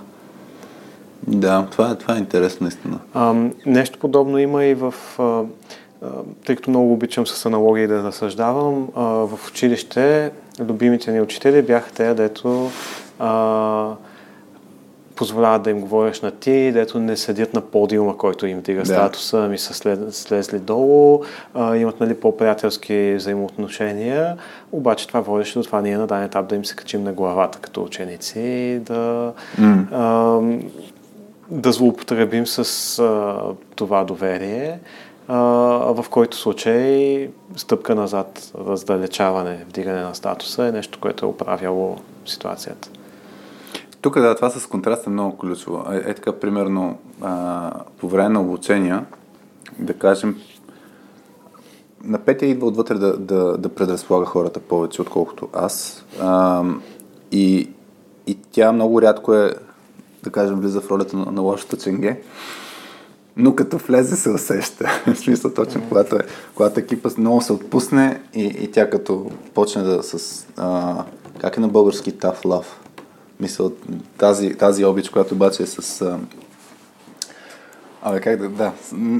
Абе, груба си е а, обичата, нали, когато си по-директен, като тръгнеш да, да, да, да, да, да си много по, м- да кажем, с негативна обратна връзка към, към хората и към екипа, тогава се усеща. Което ми напомня пък и на книгата Трилион долар коуч, където всъщност принципът е точно пак е ние не, не говорим за взаимоотношения, които обаче на ниво екип, на ниво клиент, на ниво коучинг, всичко, всичко се свързва, защото е хора с хора.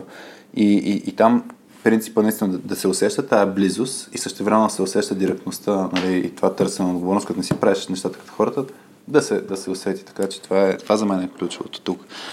Връщайки сега за спора, това, което ти разказах за, за, за Gigi, като цяло, като имаме като имаме а, ситуации, обикновено ситуация на спор.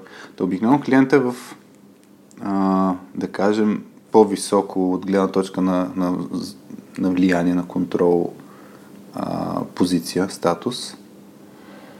И как можем да приближим според теб? Доколкото разбирам, ако приближим статуса, би трябвало по-лесно се раз, разреши ситуацията, така ли? Или ами, не? да.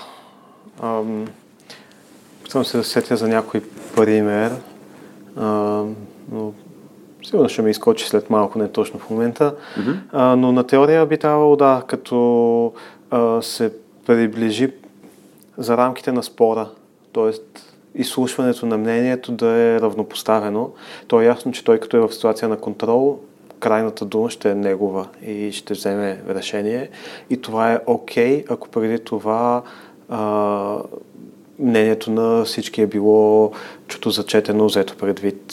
Mm-hmm. А, тоест, в рамките на спора да има равнопоставеност. Ясно е, че decision making, взимането на решение а, крайно а, си остава в човека с а, властта и контрола. Аз сетих за две ситуации, които не знам дали са тук, ще дам примери, да, да видим да обрисуваме още малко контекста а, свързани с мен с спорове и ескалации обаче малко или много. Ще, ще дам два, от един същи проект, много интересно. Значи, един проект, който стартъп беше делегирал техническата работа при нас, а, обаче имаше CTO от самото начало от страна на клиента и то си разбираше супер много човека, в смисъл с 25 години технически опит, един немец, Мартин. А, и и това, което се случи, ние работим вече половина една година по този проект и се включва нов дев човек от наша страна. И чакай се усети. А, бяха се включили едни колеги от Украина. Тоест така, вече се бяха включили едни колеги от Украина, така че сме от немска страна имаме тези, които движат проекта от бизнес гледна точка, но и CTO-то е там. Един екип от България, един екип от Украина. И по едно време новия девелопер, който се включва, а, нещо му не, не, не се изкефи на някакъв камит на колегите от Украина и избумка един имейл а, до всички, който беше с едно звучеше, звучеше достатъчно авторитарно. Хора, ей, така, такива конвенции трябва да спазваме, но беше изсипал 10-15 булета, а, но, но звучеше ескалационно, защото не беше комуникирано с никой. Това нещо просто по имейл всички да се види. И това доведе до нагнетяване малко на ситуацията. Това го казвам сега като един пример, който беше с едно от, от страна на, на, на изпълнителя, нали, се повдига някакъв казус, който справи, вдига напрежението. Докато примерът с Джиджи беше да взимаме решение, просто имахме различни мнения. И със същия този проект, дето си казах с девелопера, дето пусна един имейл, имахме една ситуация, в която клиента, точно пред празнично, пред, пред някакво деливари, изсипа един имейл, който, грубо казано, звучеше вие хора, нищо не мога да правите като хората. Много калпо, защото не вървяха релизите. И аз ти го разкажа и какво е решение. Тогава спомням, че менеджера на, на нашия екип ни събра и грубо казано каза това да го получихте като мейл, го забравете. Тук е моя ролята, аз да си говоря с страна на клиента, да не ви, да не ви трогва това нещо в момента. Нали? Тоест един вид беше, ще разбера малко повече и после ще го обсъдим. Но, но, но ни събра в момента, в който получихме този имейл, защото си беше много нападателен от страна на клиента. Та споменавам ти просто като казуси, за да изследваме тези конфликтни точки, защото за мен, нали, по тези конфликтни точки водят до разделение обикновено, да. защото те тогава се, въз... се зараждат, ама аз съм сега, мен ще ме слушате, аз съм клиента и така нататък. Да. Ами, а, веднага добавям още една към тях. Казва с CTO-то от по-рано. Mm-hmm. В проекта година и половина сме работили, имаме въведени конвенции за кода и автоматизиран линтер, който не допуска някакви дребни там синтетични, mm-hmm. статични чекари, статични правила. А, идва новото CTO, а, вижда, че му гърми линтера, че а, не може да се мъжне без да а, си оправи конфликта и забранява линтера и казва от тук, ето така. Веднага точка, точка за, на конфликт, която от него страна дори не стигна до дискусия. А, от наша страна това, което направихме, беше разговор с екипа. Имаме разминаване в статусите. А, той казва, а, при мен е авторитета, да. така се прави което води до следващата стъпка от наша страна, която е ескалация към мен и към нашото CTO, за да се разберем на менеджмент ниво. Всъщност тази ескалация, когато екипа каже на менеджера си имам си проблем разрешими и менеджера на ниво менеджмент влезе в а, спор с клиента, това всъщност е спор на едно ниво, да. където се разрешават нещата, защото спор на екип с менеджер стават много по-трудно. Добре. Тоест това да е един подход, така ли? Смисъл да се е- въвлече е да. Тоест, това, е, това е начин на изравняване. Това, е, това е един начин на изравняване, да се въвлече менеджмента. А, друга подобна ситуация сме имали, когато а, сме на едно ниво с технически екип от тяхна страна и технически екип mm-hmm. от наша страна по друг а, проект и а, всички спазваме установените екипни конвенции да се правят код ревюта на всички по реквести преди да се mm-hmm. а, мържнат. А, обаче клиента на даден етап казва, бе, тук много са ви нападателни и агресивни кода ревютата, които правите на моите хора, на технически хора от страна на клиента. Mm-hmm. А, дай да направим нещо въпрос. Тоест, имали сме и обратната ситуация, нали, клиента да каже тук нещо не е окей, okay. като пак решението и в двата казуса при нас беше, че на ниво менеджмент се проведе спора, за да а, видим там дали можем да имаме разбиране. Това от една страна, защото са на еднакво ниво като статус, от друга страна, защото а, по-скоро бяха и по така стратегически спорове, да кажем, mm-hmm. а, които могат да... Решението на спора може да повлияе на това продължава ли този проект или не. Да. Това не е спор, който може да се води на ниво а, екип. Тук ми е много интересно. Значи, дори той пример се ми каза, нали, а, технически екип от една страна, технически екип от другата страна и обикновено, поне като сме работили с различни екипи, има, има ситуацията, че м- менеджер или продукт онър или някой друг, който с различна роля е от страна на, нали, от едната от двете страни. Да. И се получава това, което ти ми каза, моите хора, нали, спрямо, т.е. в случая един е под екип, да го наречем, или то даже, то, то не е под екип дори, то е географски под екип, иначе да. си един екип.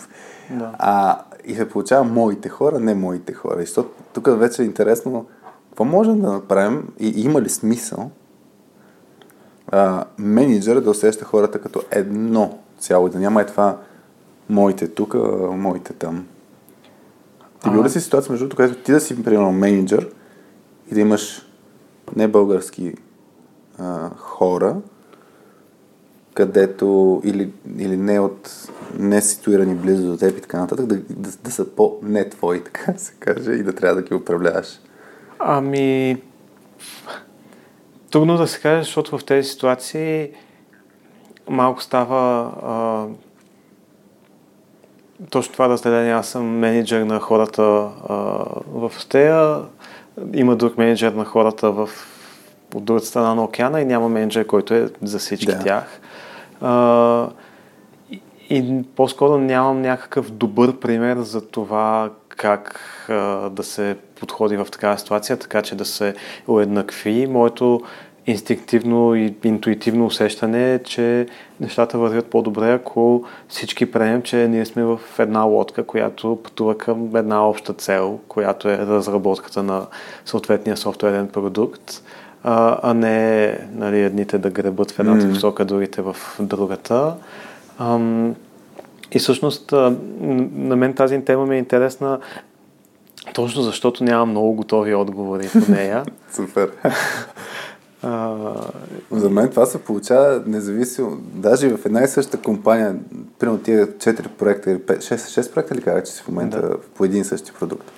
Аз, аз ти гарантирам, че са разделени. А... в смисъл, че ще се получи елемента на аз принадлежа на проект Хикс, а не аз принадлежа на големия продукт. А, разделени са тук няколко неща, които се пробваме за да са общи. А, имаме нали, общ а, канал в Slack, в който са всичките.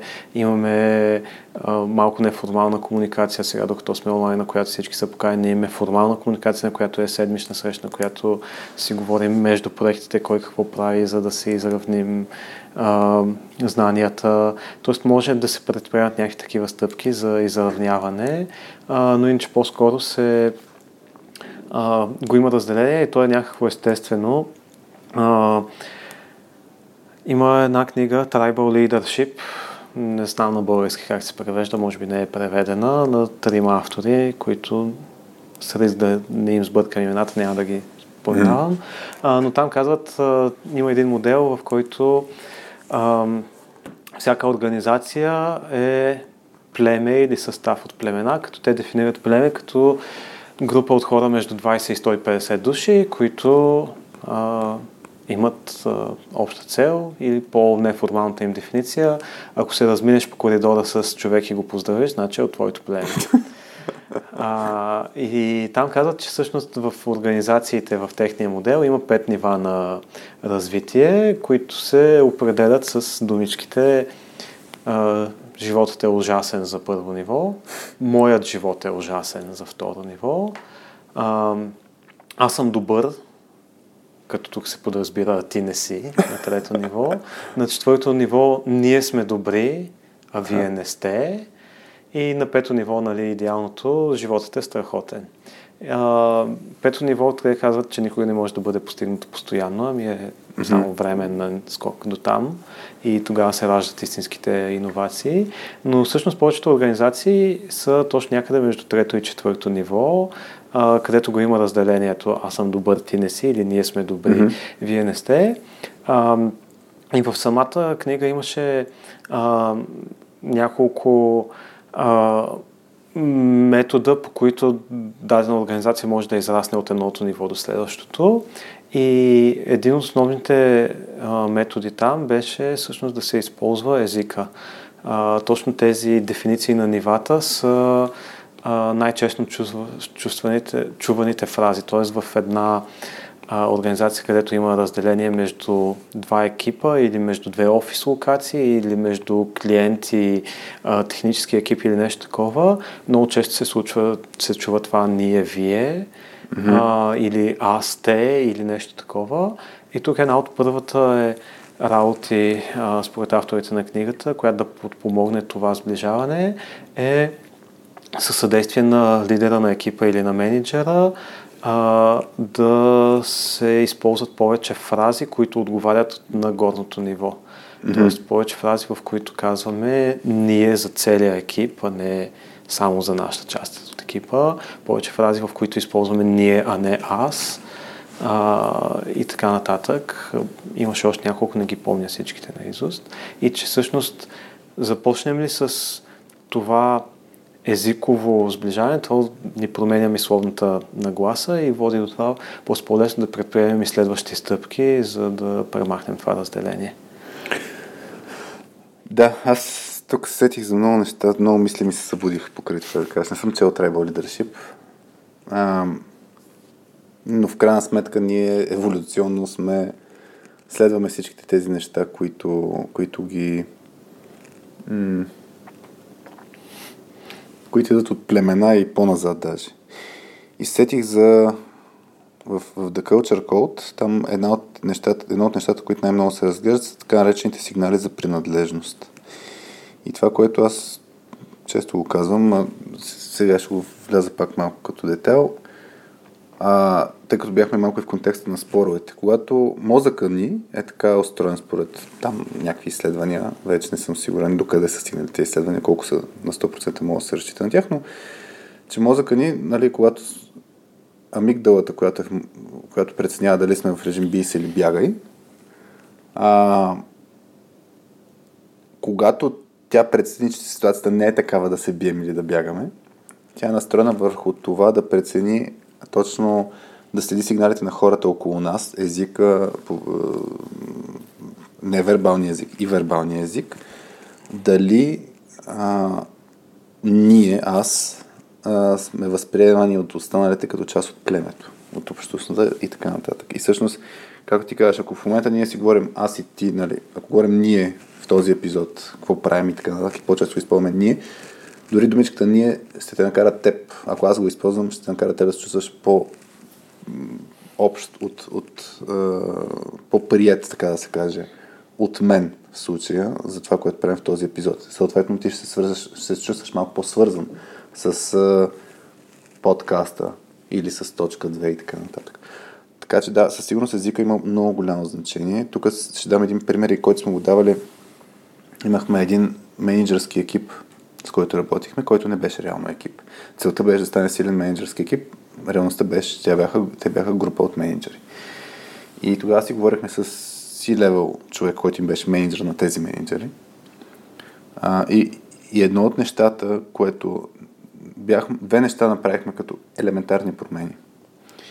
Едното беше, питахме като пращаш имейл, например, за някакъв проблем, който трябва да се реши, до кого пращаш имейла. И така ми който е най-смислен от тях, до него, защото знам, че той ще поеме задачата. Ние казахме, окей, не го прави така. А, и тук всъщност дойде и другата промяна. Едната промяна беше, нека имат мейл група, която се казва, еди, кой си лидершип тим или менеджмент тим, няма значение. Но това, дори тая комуникация на ниво мейл, ние сме част от това нещо. Не сме Пешо, Гошо и Иван. А, та, това беше едно нещо. Не да се изрежат всички хора по именно, ами да има мейл група, която е. Ние сме това племе. Това беше едното нещо. И второто беше точно това да, да праща до тази мейл група, не до индивидите. И по този начин, с тези два сигнала, а, нали, да съществува изобщо принадлежността, защото това е, нали, а, това е една принадлежност мейл групата, и да оставиш хората самостоятелно да се организират, това, това беше ключово. Така че за мен езика е много голямо значение. Това, което ти кажеш, аз да се трансформира към ние, е наистина много важно. Сетих се за две други неща. Едното е много ясно да има дефинирана обща цел. Един от най-големите проблеми за, за неекипност е, че хората, ако ги питаш каква ви е целта, те не могат да кажат. И, и това е проблем. Ам, аз спомням, като в даден момент издавах оперативната работа и и оглавявах един отдел, реално, който го кръстихме Continuous Improvement. Целенасочено го, го кръстихме Continuous Improvement Team. А, защото отдел обикновено означава отделени. нали, освен, че са отделени от другите, но те и вътрешно са отделени, защото си имат обща цел, но нямат взаимодействие помежду си. Та това беше, едното беше да бъде екип. И даже си направихме лого на екипа. В LinkedIn профила ми, ако някой види, може да види един, а, едно CI, а, където има един чук, даже образуван. Сега ти го покажа, да, да, за да го иллюстрирам.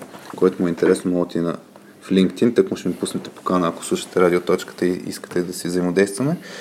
Като си отида на профила, къде беше това нещо? CEO Positions, т.т. А, това е CI, ама виждаш ли готове чук, Mm-hmm.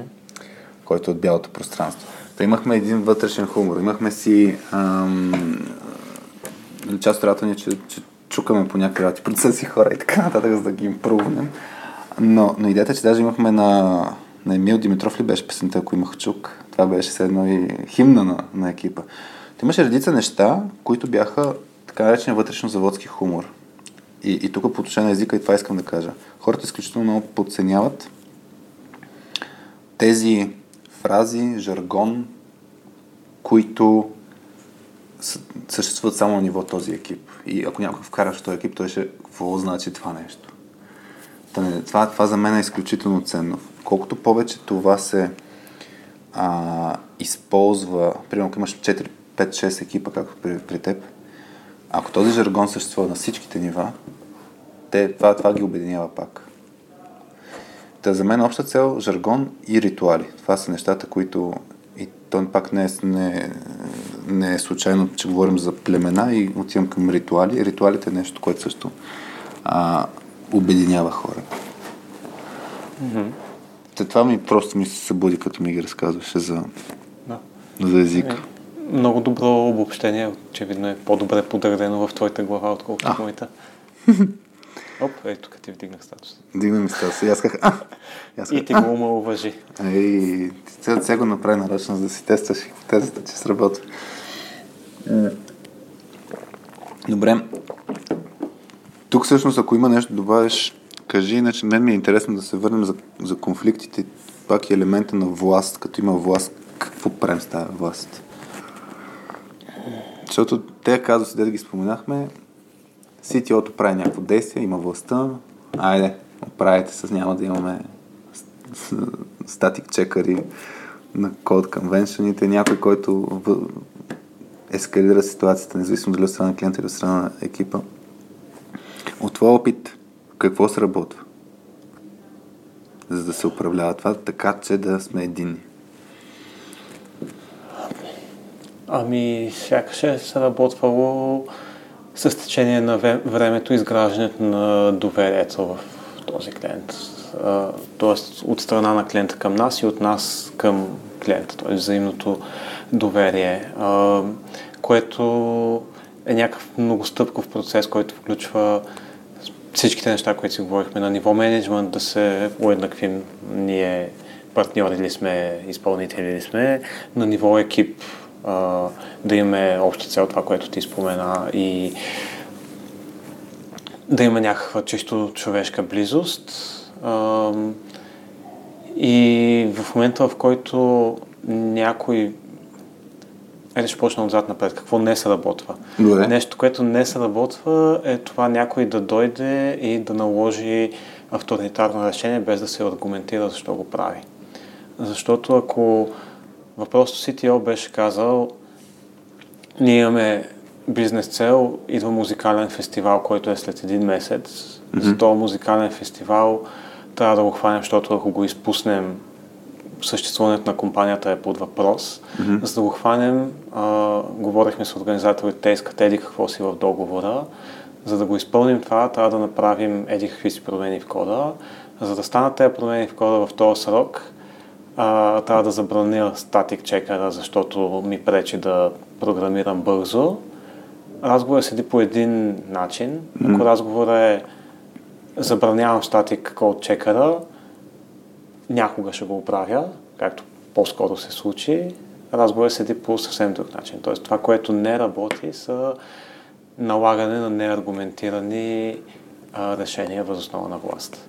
Mm-hmm. Което може да е и в обратната посока. Ако ние като екип кажем, ние трябва да имаме статик чека или а, ние кажем, ние искаме код ревюта или искаме едикъв си процес и така нататък, а, без да се регламентираме защо го искаме, а, пак стигаме до същото ниво на комуникация в правата посока, че клиентът няма как да го приеме, като не е разбрал причината, мотивацията зад него.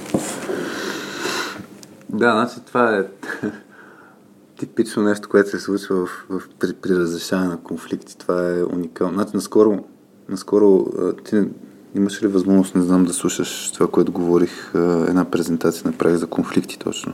Не, седим и в значи, който не, не, не има възможност, има го като видео на .2.com на клона черта Conflicts. Там а, има едно видео, което е свързано точно с, с тази тема за, за разрешаване на конфликти. То е на, на български язик се видео, така че може да се гледа. И, и е типично това, което говорихме. Даже бях направил един ан, античеклист за, за разрешаване на конфликти, който бях пускал и хората се включиха с идеи. Какво да не се прави. Но супер типично е хората да си слагат позицията, да не се вълнуват от отсрещната страна, и, и това става двустранно. В смисъл и двете страни обикновено си стъпват само на аз искам код чекър, друга аз не искам код чекър. И, и си стоим на една повърхност. Както ти казва, ако беше казал това, това, това, това, това, това и това, ще ще по много по-различен начин да, да стои нали, диалога. И аз това, което а, значи по време на обучение, на, на, като правим разрешаване на конфликти, темата с, дали, да, с екипите, обикновено фокуса ни е нали, каквото е в нашия контрол. И, и в случая в нашия контрол е да изследваме тия аргументи. И не винаги е лесно, това е ясно, но въпросът е, е това, което ти го разказа, всичките аргументи, които са под повърхността, нали, що го искаш това, защо, защо, защо, защо. Е, това е ценното нещо. И това за мен, нали, тъй като тръгнахме изобщо от темата soft skills в контекста на клиенти на, на, на IT services компании, а, за мен това е изключително важно да, да се опитаме да разберем от срещата страна. Защото много често има ограничения, в случая време. Най-често е времето. Някой бърза за нещо. И няма време да се обяснява толкова. Много не му идва на къла, че трябва да се обяснява и затова просто. Решавам го, това ми е в... и това е на минуса на властта. Няма нужда да ти се обяснява, защото властта е при мен. И, и тогава а, ние в по-слабата си страна мога да задаваме въпроси. Това за мен е, това за мен е ценното. Та, има един модел на която се айсберг модел, то така се визуализира, но иначе е Position Interest Needs, нали, позиция, интереси нужди. И много често хората, като са в конфликти, си говорят само за позицията. И това да ти ми разкажеш, ми струва, че точно това е и, и другите казуси, които говорихме. Нали, онзи шеф, който беше изпратил на вие за нищо не, не, не ставате или нещо такова се усети. Неговата позиция най-вероятно е Тоест, интереса му е най-вероятно, че гони някакъв дедлайн, който ние не знаем обаче. Това е някъде да. скрито. Ами това е нещо, за което също работи. Ние сме настоявали пред клиентите да имаме някакъв бизнес контекст. Да, той може да не е пълния бизнес контекст, защото не може да ни предаде всичките си знания, срещи, договори и така mm-hmm. нататък. А, но поне някакъв, така че а, да не кодим на слаб, защото ако имаме този контекст, можем да вземем по-добро решение а сега тук да взема ли този шорткът mm. или да си го направя както трябва и разликата може да е една седмица в development, която би се отразила на крайния срок, ама аз ако не знам крайния срок, не знам какво решение да взема. Yeah. А, така че това е друга препоръка, която се опитваме на менеджмент ниво да а, поставяме пред клиентите. А, да имаме възможно най-много бизнес контекст за това какво се случва. Да, т.е. за това има нали, много често нужда от някой менеджер, защото на него ролята няма да му да свърши оперативната работа, да, да държи този мост здрав между двете страни. Да. Защото това се случва. И, и тук наистина за мен е ключовото нещо е хората да не предполагат или ако предполагат, да предполагат, че нищо не, не знаят от този бизнес контекст и затова да питат и да си изясняват картинката. Да, да. Ех, тук няма да влезем в спор. Така ми се искаше да влезем в спор. Да тестваш някои от теориите за разрешаване на спор. А, не, аз не мога. Чакай да видим. Не, не влизам добре в а, спора. Обикновено съм от тези, които се опитват си наложат мнението. Уви, още се уча да, да не го правя. А, аз се гледам сега някакви записки на къде да скокнем. Я видим колко сме си говорили. Докато сменяме... Е, час и половина. Тъй като имаме напоследък а, практиката да слагаме емоджи на ниво епизод. И ми е интересно, ако ти хрумва нещо, като, като какво е, с кое емоджи, едно емоджи да изберем за този епизод, да го мъкнем сега, който ни слуша и е стигнал до тук да се сложи един коментар, дали в YouTube, дали в LinkedIn, дали няма значение, където е бил. И хрумва ли ти нещо? Мост. Мост. Ей, това беше, да. Яко, добре. Значи, има ли го емоджито мост? Би трябвало да има емоджи за мост. Я сега ще тествам. Мисля, че трябва да има. Мост. Search. Search. Bridge. Има два моста, които ми излизат в... като тръгвам да търся. Добре. Значи, който е чул, слушал до тук, може да коментира с един мост, а още повече ще се изкефим, ако имате малко време да ни върнете обратна връзка до момента или след като сте чули епизода, дали в YouTube, дали на .2.com на клона черта радио.2. Всякакви коментари приемаме. А, добре. На къде ти се иска да завием, задълбаем или да се върнем, защото може нещо да не сме доизговорили. Ами, малко повече ми се ще да видим има ли как да задълбаем от другата страна. Нахвърляхме няколко примера за това клиент, когато е ескалирал и като е правил нещо, но а, ми се ще как да видим как изглеждат нещата от страна на клиента. Тоест, ако си бил в някоя ситуация, в която ти си бил възложител и а, как се получи нещата, какво е сработило, сближавал ли се с а, изпълнителския екип или нещо такова. Мгм. А, не знам. Ще отидем на ниво майстори, Ще усещам. отидем на майстори, ама преди да идем на майстори от точката, ако имаш нещо или някъде другаде. И за мен, честно да ти кажа, за мен наистина аз възприемам всичките ам, значи много интересно покрай точката каква е ситуацията. Може би покрай ети екипите ще е сходна ситуацията. Значи ние като, като партньор реално влизаме в ролята на изпълнители от страна между компании. Нали? Ако една компания а, тръгне да, да търси нашата помощ, обикновено за това да може някой от, техните, някой от екипите в компанията да стане по-добра версия на, на тях, на самите екипи. Та от гледна точка на, на компании, между компании, ние сме в режима, ние сме партньори и изпълнители. Обаче, като влезем в режима на конкретния екип, ние сме в ролята на екипа трябва да изпълнява някакви неща под наш, е, водене, да кажем. Така че там сме точно в ролята на, грубо казано, клиента, който дава заданието. И, и тук със сигурност очакванията са изключително важни. Стъпвали сме на криво достатъчно пъти, когато екипа не знае каква е целта. Що изобщо ние се появяваме в тая картинка. Тоест, ако ние не сме се синхронизирали предварително с поръчителя, който е при нас, после самия екип а, може да бъде изненадан. Някой път се е случвало да се възприема, че е наказателно обучение. Тоест екипа не се справя добре, заради това се появяват, видиш ли, точка 2 да оправят нещата и тогава стъпваме малко на криво. Но, но идеята е, че тръгваме м- със сигурност целта е да се създаде хубава среда. Тоест нашата логика е да сме а, наистина, ние, защо не се получава, ние много често сме се задали някакви въпроси, защо се получава добре, защото още от самото начало махаме всяка, и това да ти го кажеш с, с, с статуса. Ти си бил на, нали, на, IT Teams Challenge, като участва в, в еднодневното събитие.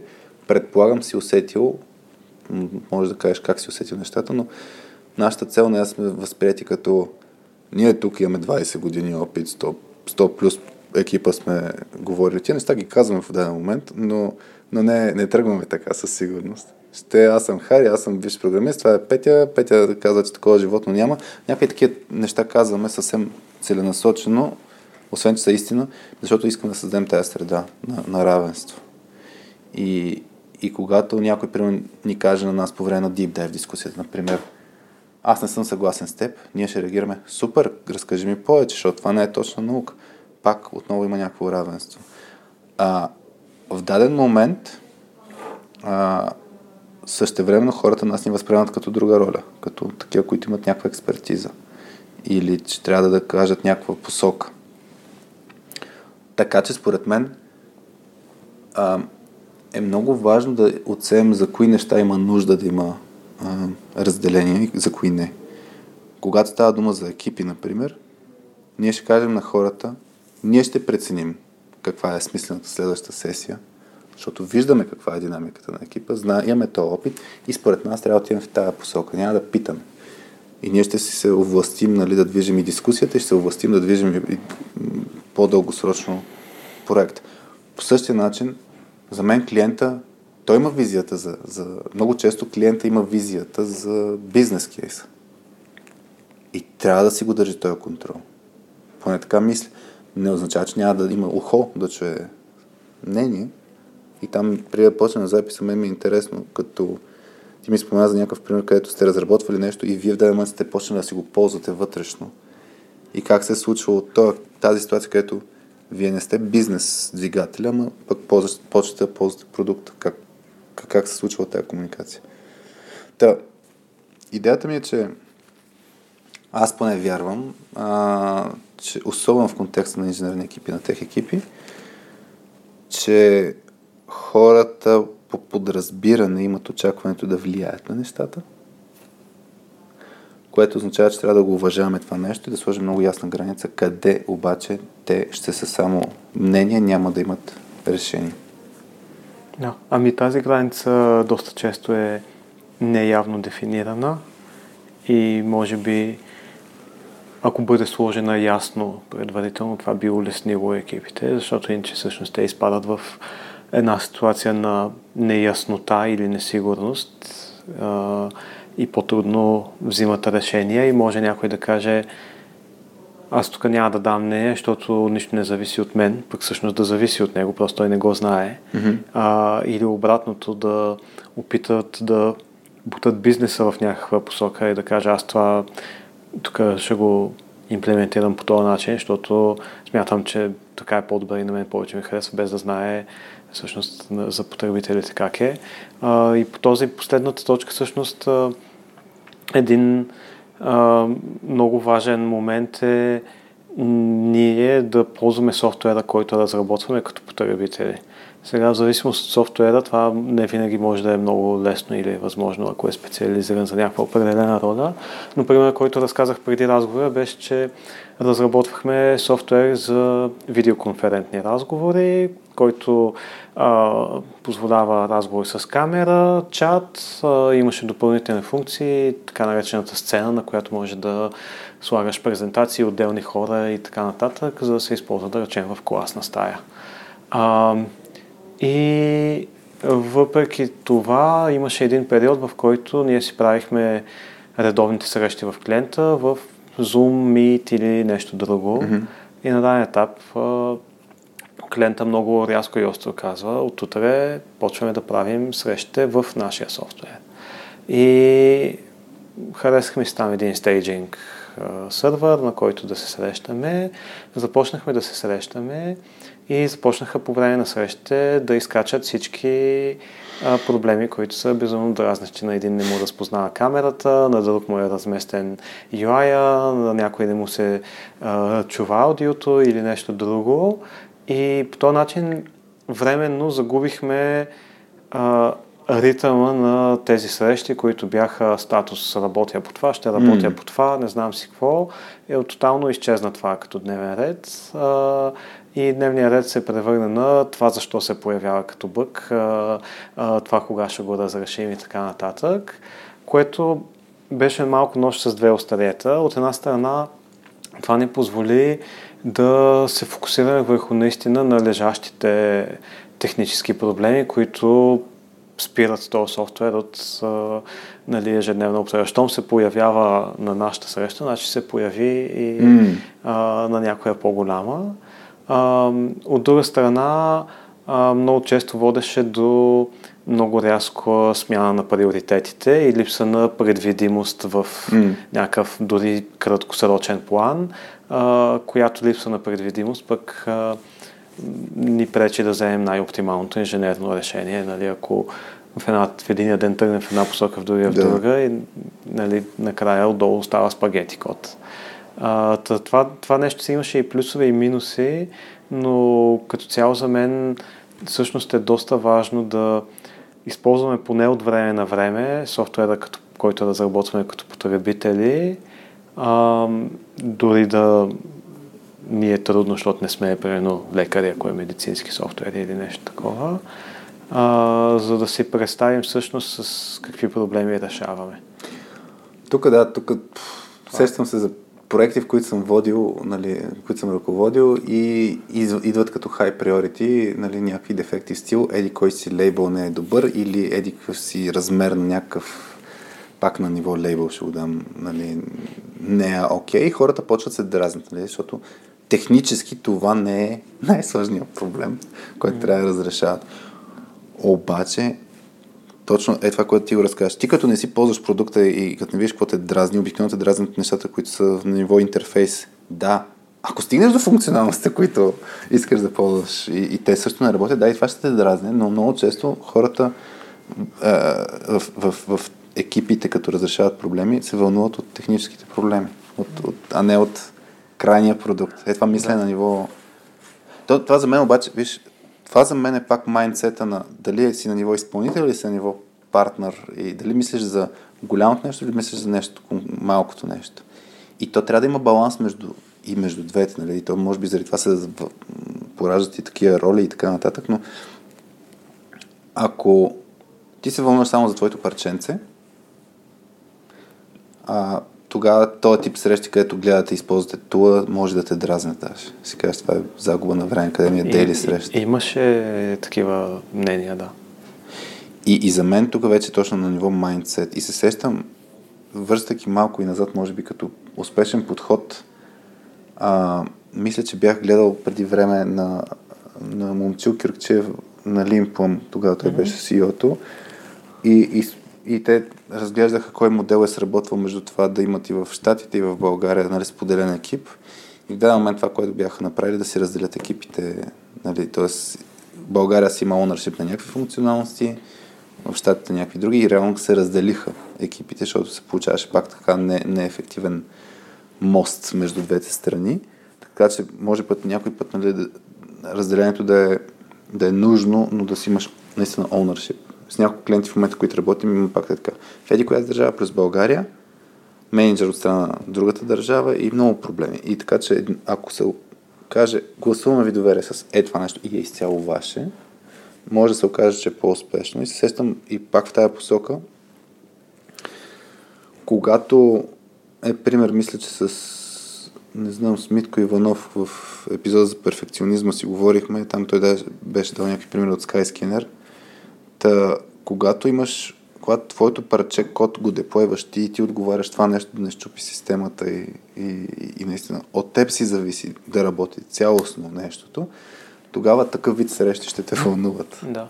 Ами, липсата на отговорност понякога води до оправдания и до mm. това разделение. Ние си направихме нашата част, те да mm. се оправят с деплой, бъкфиксове или каквото и да е. А, ние всъщност имаме за един от нашите текущи клиенти, а, не работя към неговия екип, но а, подобен пример, в който там се разработва мобилно приложение и вебсайт mm-hmm. и ние имахме работа и по двете, заедно с технически екип от другата страна на океана, които също работят и по двете, yeah. плюс там прилежащи бекенди и така нататък. И това, което се опитваме в момента да преструктурираме и да задвижим от началото на 2020 е точно това разделение, което ти спомена. Ние да а, работим по мобилното приложение плюс прилежащия бекенд, друга страна на океана да работи само по вебсайта, ние да отговаряме изцяло за мобилното приложение за двете платформи iOS и Android, mm-hmm. те да отговарят за вебсайта. Има някакви общи неща, обаче а, подобно разделение по-скоро към момента не изглежда като нещо, което би решило доста проблеми. Mm. А... Тогава да, точно. То, то е едно от тънък баланс. Наистина ще има стане по-успешно от една страна, от гледна точка на резултати. Най-вероятно от гледна точка на екипност, най-вероятно ще се получи по-голямо да. разделение, защото по-малко взаимодействие. Да, възможно е да има и странични ефекти от гледна точка на разлика между мобилното и веб приложението, да. различно от потребителска гледна точка, което не винаги е минус, но... Да, да. Аз сетих се, между другото, пък когато нямаме, няма възможност да се използва приложението, за мен нещо, което най- най- най-много липсва в IT екипите, досега до, до крайния потребител. Ти от самото начало нали, дефинира клиент, нали, че не е крайния потребител и за мен много често клиента има досег до крайния потребител. Да, така е. И той за това слага тежести на някакви неща, защото ухото му е настроено към този крайен потребител, какво за него е важно, какво, какво е ключово. И, и затова има един, един изгубени в превода се получава, когато клиента пак той е на ниво позиция. Еди, какво си е приоритетно, еди, какво си е нещо. Нали? Не защото си говорих с, с някой потребител и той ми акцентира това нещо, че ще е важно. Нали? Това да ти даде примера с а, някакъв концерт. Нали? Крайният потребител са хората на този концерт, грубо казано. А клиента казва, това на, това на нас не е важно, заради този крайен потребител. Та за мен историите на крайните потребители са от изключително голямо значение и положителните примери и отрицателните примери. В смисъл да имаш досек. Да. Ами, ние сме се опитвали много да събираме тези истории и всъщност имаме няколко примера, в които това е проработвало доста добре. Разработвахме, да, да. да, разработвахме един а, набор от приложения за таблети, които да се използват в училищното образование в Штатите. Включваха приложения за четене и записане. А, основно се използваха по а, там езиковите предмети, а, но имаше и по технически и съответно а, там бяхме с доста твърди срокове за началото на учебната година да е готово. Нали? Mm. А, няма да в щатите да си сменят началото на учебната година, за да изчакат софтуера да е готов. Така че тук имахме предимство, че имаме яснота кога ни е крайния срок, а, доста от рано. И съответно това, което, получи, което се случи е, че Започна учебната година, пусна се приложението пилотно, пълно радио мълчание. И ние нямаме никаква представа какво се случва и много бързо реагирахме тогава и казахме на клиента така и така, дайте ни обратна връзка какво се случва. И клиента започна да праща ежедневен бюлетин а, на пилотните тестове. То започнаха там с по-малък на брой училища, преди да mm-hmm. отиде в повече брой, повече бройки а, с цялата обратна връзка от учениците и от учителите. А, беше много лесно да използват това. А, тук някои ученици се затрудниха на тази част. Mm-hmm. Тя, обратната връзка включваше както приложението, така и самото учебно съдържание, така mm-hmm. че част от нещата не бяха за нашия екип, но получавахме и тях, имахме пълната картинка на това, контекста, на това да. учениците какво правят в час с нашето приложение, mm-hmm. включително стигайки до детайли Днес а, един ученик щупи таблета с коляно и трябваше да му а, бъде взет нов а, и така нататък. А това е сценарий, който най-вероятно не е предвиден по време на тестване. А... Щупване с коляно на таблета. Да. А, та всъщност всеки ден имаше няколко таблета дали щета, а, което беше пак валиден извод от а, пилотните тестове. А, та там смятам, че се получи много добре, че имахме директен достъп до обратната връзка от а, крайните потребители. И според мен тук е много ценно и това, което обаче се каза, нали, хем не е за вас, този контекст с съдържанието. Да, нали, има коментари за самото съдържание, но а, получава се все едно в а, някаква изолация. Значи, като разработим софтуер, не си представяме, че това ще се ползва с а, ще се ползва само функционалностите, но не мислим толкова много често за данните или за, за контента, и който нали, не е, много често не е в нашия скоп на, на отговорности. И, а реалността е потребителят не, не се замисля, не му пука за, а, как да кажа, функционалната част, за техническата част и, и, и контента като разделение. То е едно нещо. Аз замислих наскоро, бях в един ресторант и гледах как ползват нали, на, на екраните за по-бърза поръчка, как нали, много често с, или с някаква карта, с която си маркират, mm-hmm. отключват устройството, или с химикалка. Натискат супер яко по екраните и се зачух. Дали, дали е предвидено да не са толкова а, твърди, а, да са твърди самите екрани, чисто като хардвер, защото това е наистина use case, който ще видиш, като почна се ползва а, самото, самото устройство. Та, та за мен е много ключово да се, да се наблюдава в, в максимално близо до реалността. Тоест това, което ти ми каза като пример, с, че сте си тествали, т.е. че сте си използвали, не тествали, използвали сте си софтуера, за да може да се подразниш като потребител или като чуеш фидбек от, от хората, които са използвали а, това, тези, тези, а, това приложение. Това е много различно. Спомням си една, една колежка, като правихме ония проект с, с GG и така нататък, трябваше да ходи до едни фабрики за една седмица, за да види как се използва реално нашия продукт. Те бяха ни текстилни неща.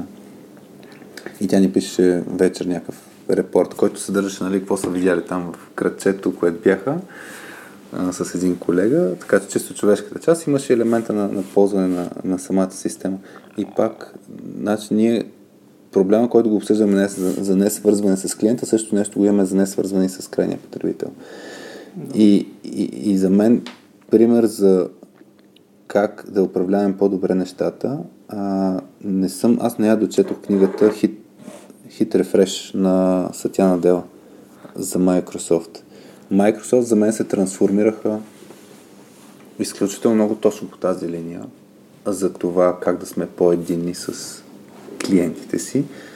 И нали Сатяна Дела това, което беше сложил фокус в Microsoft, беше думичката емпатия емпатията стана много централно за културата на Microsoft, защото преди това имаше огромно разделение, т.е. изпълнено в самата книга се показваше, се, бяха показали и иллюстрацията, която събудило мисленето на, на, на дела за как се възприемат Microsoft, че има голямата връжда, не знам дали се вижда, имаше една карикатура за различните компании, каква им е структурата или иерархията.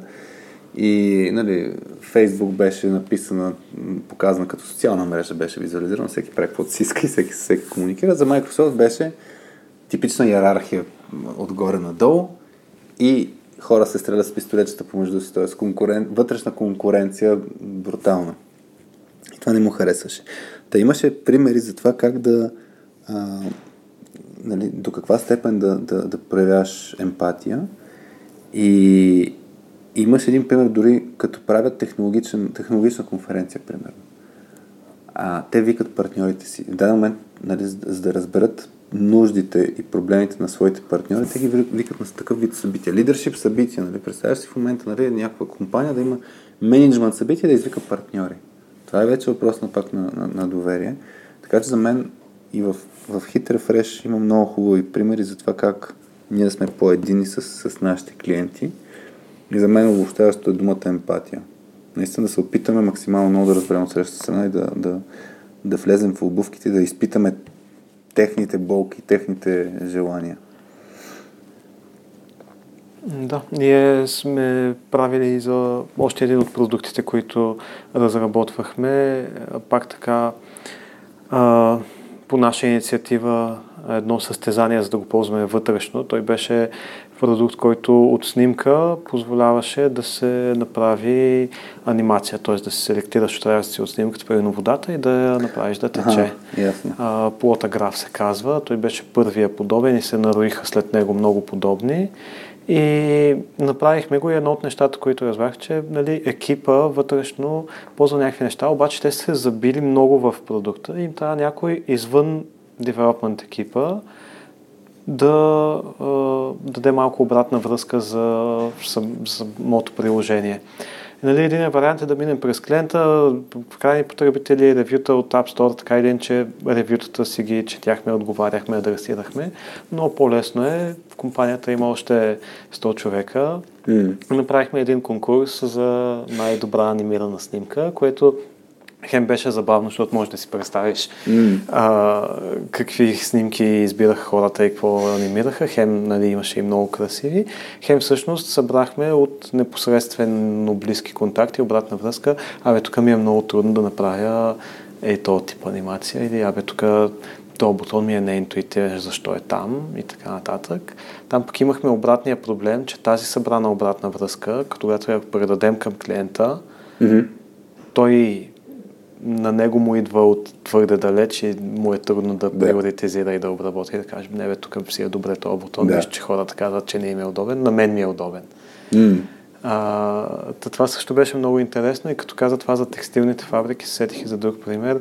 По текущия проект, който работя, то е една телемедицинска платформа, широко използвана в Штатите и на даден етап започнахме работа, освен по приложенията за лекари и пациенти и по кол-център приложението, което го използват кол-център агенти, които като има някакъв проблем, пациенти и лекари им се обаждат и те им съдействат по някакъв начин с най-вече за чисто технически проблеми с използването на приложението.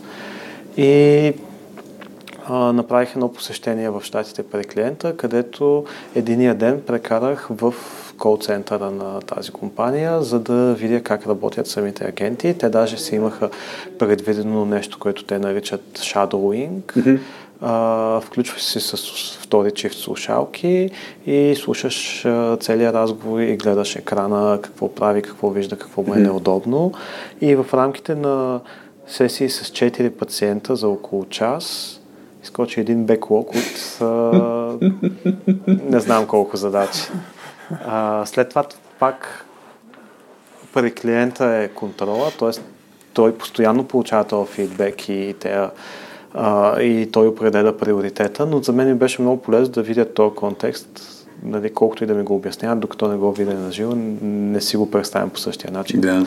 с какво точно се сблъскват. Това е много ценно да по някакъв начин да... Да го преживееш това нещо. Да, mm. да се преживее, да се преживее, да се поставиш в стъпките, било то в случая крайния потребител е call агента а, да. или в стъпките на клиента, който а, на мен ми беше много лесно преди това да кажа, абе тук толкова много а, бъгове виждам или толкова а, приоритетни неща изпадат извън приоритетния списък.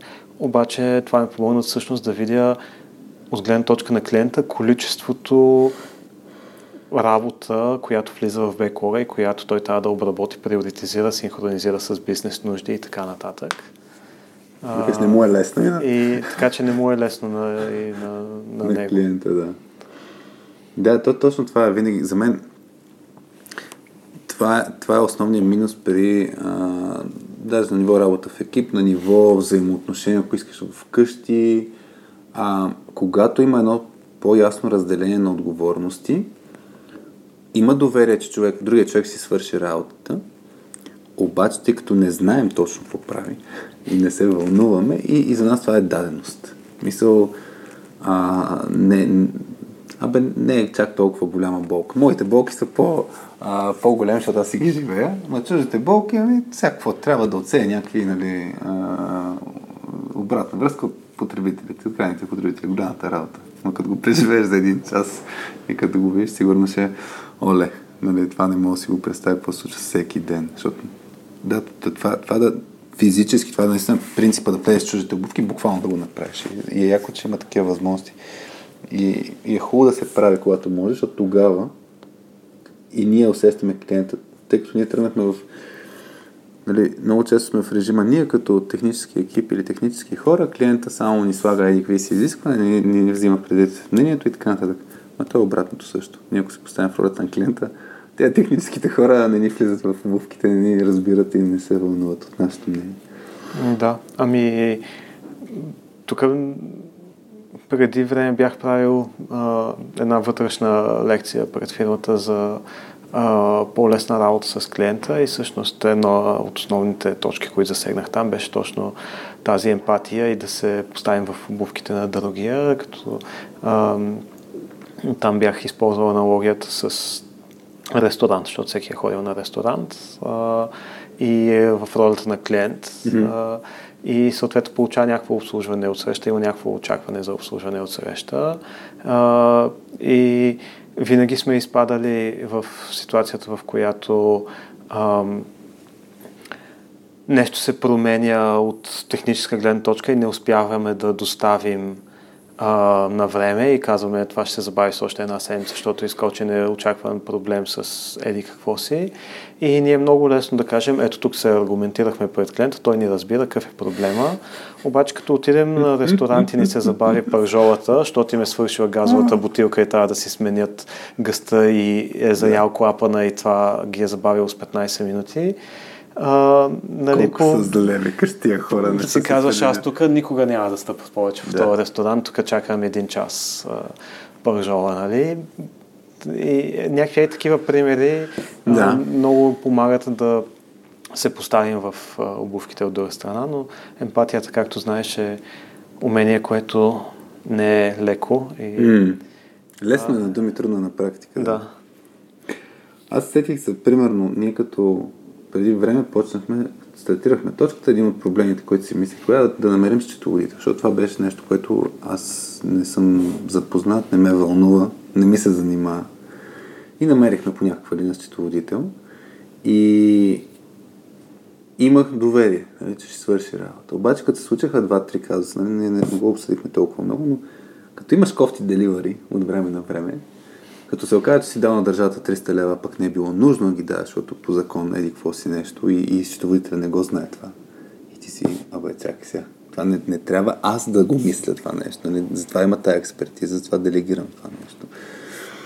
Та в даден момент сменихме счетоводството и, и в момента супер сме щастливи от текущите счетоводители, но идеята ми е, че текуща ситуация е, примерно аз казвам, имаме е тази бизнес нужда искам нещо да направим. Да кажем, покрай soskillspills.com това те първо ще го до, доизчистваме някакви работи, но имахме някаква конкретна нужда. Мисля, че беше всъщност даже покрай Radio.2, като искахме да правим дарения, да можем да приемем дарения. И се оказа, че е малко по-дебела работа по българското законодателство да получаваме с онлайн разплащания дарения, като, не, като сме в, um, for profit, как е на български. За смисъл организация, която е с uh, не е неправителство, не е с идеален, идеална цел, с стопанска цел сме си. Те имаше някакви по, по-дебели работи, но счетоводството първо ми казаха, нали, не, съм, нали, не, не знам за този кейс, трябва да проуча. Нали. А, така че имаше елемента на уязвимост, да ми кажат, ще го оправим и после да ме подведат. Но идеята беше първо, че не знаят и че ще проучат. После като проучиха беше, ей, това са опциите. Ама ти решаваш, защото за мен това е рисково, за мен това е еди какво си, но ти решаваш. Така че за мен е точно това нещо, когато клиента а, пак аргументирано, като не си съгласен с неговото мнение, му му кажеш, ето това са опциите, аз бих препоръчал това нещо, защото та та та та ама приемаш, че в крайна сметка риска го приема, го поема клиента. Нали, всичките тия може да фалира, може да не знам си какво. А, ние сме имали подобна ситуация, като влезе GDPR преди няколко години. Mm-hmm. А, американските клиенти са много далече от GDPR, защото а, фокуса им е американската mm-hmm. публика. А, обаче GDPR казва, че ако сайта им, макар и американски, се отвори от европейска държава, GDPR въжи за него. Mm-hmm. И съответно имахме няколко активни клиента тогава, на които им казахме, трябва да се направи това, това и това. Нали, в принцип не, ние можем да го направим технически, обаче това ще отнеме толкова, толкова, толкова mm-hmm. време тук, тук, тук. А, ако искаш се консултирай с твоя legal department и mm. така нататък. И някои клиенти казаха да, давайте, другите избраха не, аз поемам риска, някой от Европейския съюз да ме осъди, че не съм GDPR compliant, mm-hmm. не мога да си позволя в момента да обърна внимание на тази функционалност. Да. И то точно това е ключовото нещо. Нали? То така се изграждат партньорски взаимоотношения, нали? да повдигнеш някакви казуси, да оставиш нали, диалога. И за мен това, е, това винаги е много, много ключово примерно по отношение на за мен, нали, когато сме от страна на изпълнителската роля, нали, за да се покаже мислене, аз сещам още много ярко с едни наши клиенти, които са в Швейцария, но една българка, двама българи има, но една българка през нея беше контакта и пътувахме заедно в Швейцария, правихме едно еднодневно събитие и си работим с тази компания вече от няколко години. Но, но въпросът е, че направихме еднодневното събитие с тях и после съвсем случайно се събрахме, скачихме с а, Ани се казва, на летището. И ние обясняваме как вчера нали, на предния ден, вечерта с Петя, сме си разисквали супер много какво ще го правим този екип, защото еди какви си неща има като минуси, еди какви си неща има като плюсове. И сигурно два часа сме отделили нали, ние с Петя, след като сме приключили работата реално, да обсъждаме този екип и го споделяме на Ани. Тя беше някакво малко супер очудена, защото нали, се вълнуваме от екипа й. И не казвам, но ние това правим. Ние не сме просто идваш тук, пито платено, нали, свършваме си там два пъти по 3 часа работа и си ходим. Нас ни вълнува. И то е такъв тип мал, малки действия показват това, че ти пука, в крайна сметка, за работа, за която се взели. И за мен при изпълнителската работа, нали, когато а, като фанем нали, майсторите, като извикаш някакъв майстор да ти направи нещо, той си оставя ръцете и после като му кажеш, пич, тук не съм доволен от това и това и той не ти вдига телефона или не ти отговаря на съобщение или така, прави се, това не ми е в... Нали, това се ми е в тая. Очевидно е неговото отношение и повечето нали, такъв вид работа, майстори, те са в режима на ти не си ми важен дългосрочно. Имам, може би, само едни майстори, които Ма те може би те са се видяли, че ще имат дългосрочна работа и затова отношението им е по-различно, които почетало си вършат работа и като имаш коментари, забележки, нови изисквания и като им вмъкваш, аз примерно знам, че им вмъквам работа, която не е тяхна, ма примерно дошли са ти специалисти за нещо, обаче имат уредите или имат познатите. И аз казвам, моля ли ме ударяш на рамо, нали, как да оправим еди кой си проблем. Аз проблема го имам, нямам знанието, нямам техническата експертиза и те казах ми, сега ще имаме едни познати, нали, от тяхната мрежа. Mm-hmm. Примерно по същия начин това с GDPR. Ако клиент ти каже, моя legal department ха хабер се няма от GDPR, има ли някой, който да ни насочите? Вие ще кажете ми, ще потърсим.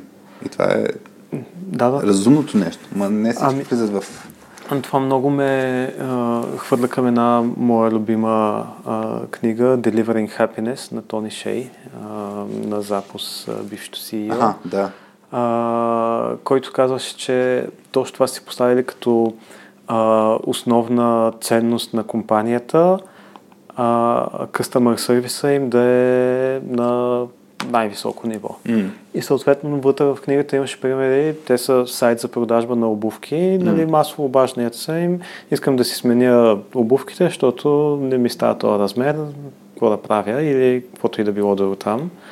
А, обаче от време на време а, се обажда някой, който е с нещо тотално нерелевантно към техния бизнес. Едно се е обадил на информация и казал, абе, знаете ли, тук автосервис за еди какво си. И политиката на компанията е Customer Service представителя да гугълне, да му намери автосервис, да помогне на човека. А, да му свърши работата, колкото и време да му отнеме това, а, защото ценността им е mm-hmm. а, нали, крайния потребител ни е най-важната ценност. Сега този човек може никога да не си купи обувки от тях, защото а, си търси автосервис, но може и да каже, а, те ми свършиха добра работа, я да видя, а, обувки, ами аз да взема да си купя. Пък може и... да каже някой приятел, то това да, е неведоми са пъти с някой. И се оказва, че това е било доста печеливше, както за разрастване на клиентската им база, така и като екипен морал и сплотеност и принадлежност към организацията, mm. че много вдига а, принадлежността. Ми аз сещам, мога да ти кажа, точно по тази линия на Customer сервис, е, то пак е точно клиент. Веднъж имах а, щупен термометър живачен. И викам, ще звъна на 112, не е спешна ситуацията, ама все пак би трябвало да знаят към кой. Звъна на 112, казват, обадете се на гражданска защита, мисля, че се водиш тогава. Или няко, нали, там. Моля да дадете контакт? Не, Google не го, нещо такъв. Викам, добре. Затварям телефона, гугълвам там, звъня им на тях, първо нали, не ми вдигаха, в крайна сметка ми вдигна някой, казвам си казуса, звънете на 112. Аз викам от 112 ме препратиха тук и буквално е пак точно това, не, ми е, това не е моя работа. Нали, всичките тия да. институции се вълнуват само от много ясно конкрет, конкретни работи. И а пък, друг пример, който се кефих на времето на Мегалан като customer service, нали, базика, че като А1 ги взеха, нали, не се получи точно да се запази най-добрия customer service, но си спомням, в, в форумите на Мегалан имаше толкова беше добър customer service, че хората си пишеха даже еди коя си кола на Мегалан ме изпревари неправилно или направи ситуация. Нали? Това не е окей. Okay. И хората взимаха отношение. Някой път беше случай, нали, колегата шофьор си е бил в правото, не знам си какво. Но дори такъв тип каза си излизаха, които нямат нищо общо с интернет. Но аз спомням, казвам, имам медикъл си проблем, опитвахме се една-две седмици да разрешим някакъв проблем. Едната хипотеза беше, че може да трябва да, че ми е развален а, а, Wi-Fi, имах тогава Wi-Fi, т.е. Безжичен, безжичен рутер имах, който си го плъгвах в, в, в компютъра. И, и въпросът е, че тогава шефа на, на Мегалан беше казал, бе, тук имам един, който ми подпира масата, нивелирал съм си с един такъв рутер. Мини през офиса и го взими да тестваш. И смисъл е такъв вид, първо отношение, нали, някой, който е на високо ниво в компанията, второ ти дава нещо безплатно си тестваш. И в крайна сметка нали, проблема беше друг, но това отношение на ти си важен, е, това, е, това е много ценно когато ти си клиента, да, да, да се вълнуват от твоите нужди. И честно да ти кажа, за мен в техническите екипи м- може, може властта да е в а, клиента, но арогантността и важността много често е в техническите екипи. Виждаш ли, че техническата работа, примерно, ако питаш България, IT хората какви са и това е някаква се едно, някакъв статут много висок. Ако питаш човек в uh, UK или в uh, Штатите, нали, какво е да си софтуерен разработчик, няма да е, че си някакъв буго помазан човек. Това за мен е много изкривено, поне за България. Ами, има го, може би причината за изкривяването е са доходите, mm. а, където в Западна Европа, нали, заплата, която взима софтуерен разработчик, не е най-високата заплата във всички сектори да. на економиката. Така че да, това за мен много влияе. И за, и за този казус, който обсъждаме в момента. Да. Добре, ако искаш, явим да не, ти, да не си изпуснеш среща, сигурно с клиент някой имаш. Не, вътрешно е. А, ако искаш да ходим към затваряне, не знам какво изговорихме, какво не изговорихме, със сигурност много неща не сме изговорили. Ами тя е безкрайна да. темата и с много под теми, но мисля, че можем да минем към финал. Добре. Мисля, че има какво, надявам се, да има какво да си вземат слушателите от... И който ни слуша, значи може а, пак по различни канали, много се радваме на обратна връзка за това какво ви е било интересно, какво ви е полезно, който не знае, наистина нас ни вълнуват и конкретни моменти от епизодите, които са били а, ключови за вас. После Алекс може да ги направи като отказ и къде да отделим и да ги пуснем в YouTube канала ни на Radio.2. Та, обратна връзка, дали на .2.com, на клоначерта radio.2, дали примерно може, в, може на Боян да пишете, може на мен. А, ти си достатъчно активен в LinkedIn, така че и в LinkedIn мога да се може да се свържете с нас, изпратете ни едно съобщение, да кажете, слушахме ви и, и може да си поговорим и още, ако има допълнителни въпроси, поне така си мисля. А, добре. Ми сега към затварянето, кой на каква вълна е? Кой на каква частота е? Това е стандартно нещо, което си говорим. Та днес е 6 декември. Най-вероятно ще го пуснем феврари месец, очаквам сега покрай празниците, но ти на каква вълна си в момента?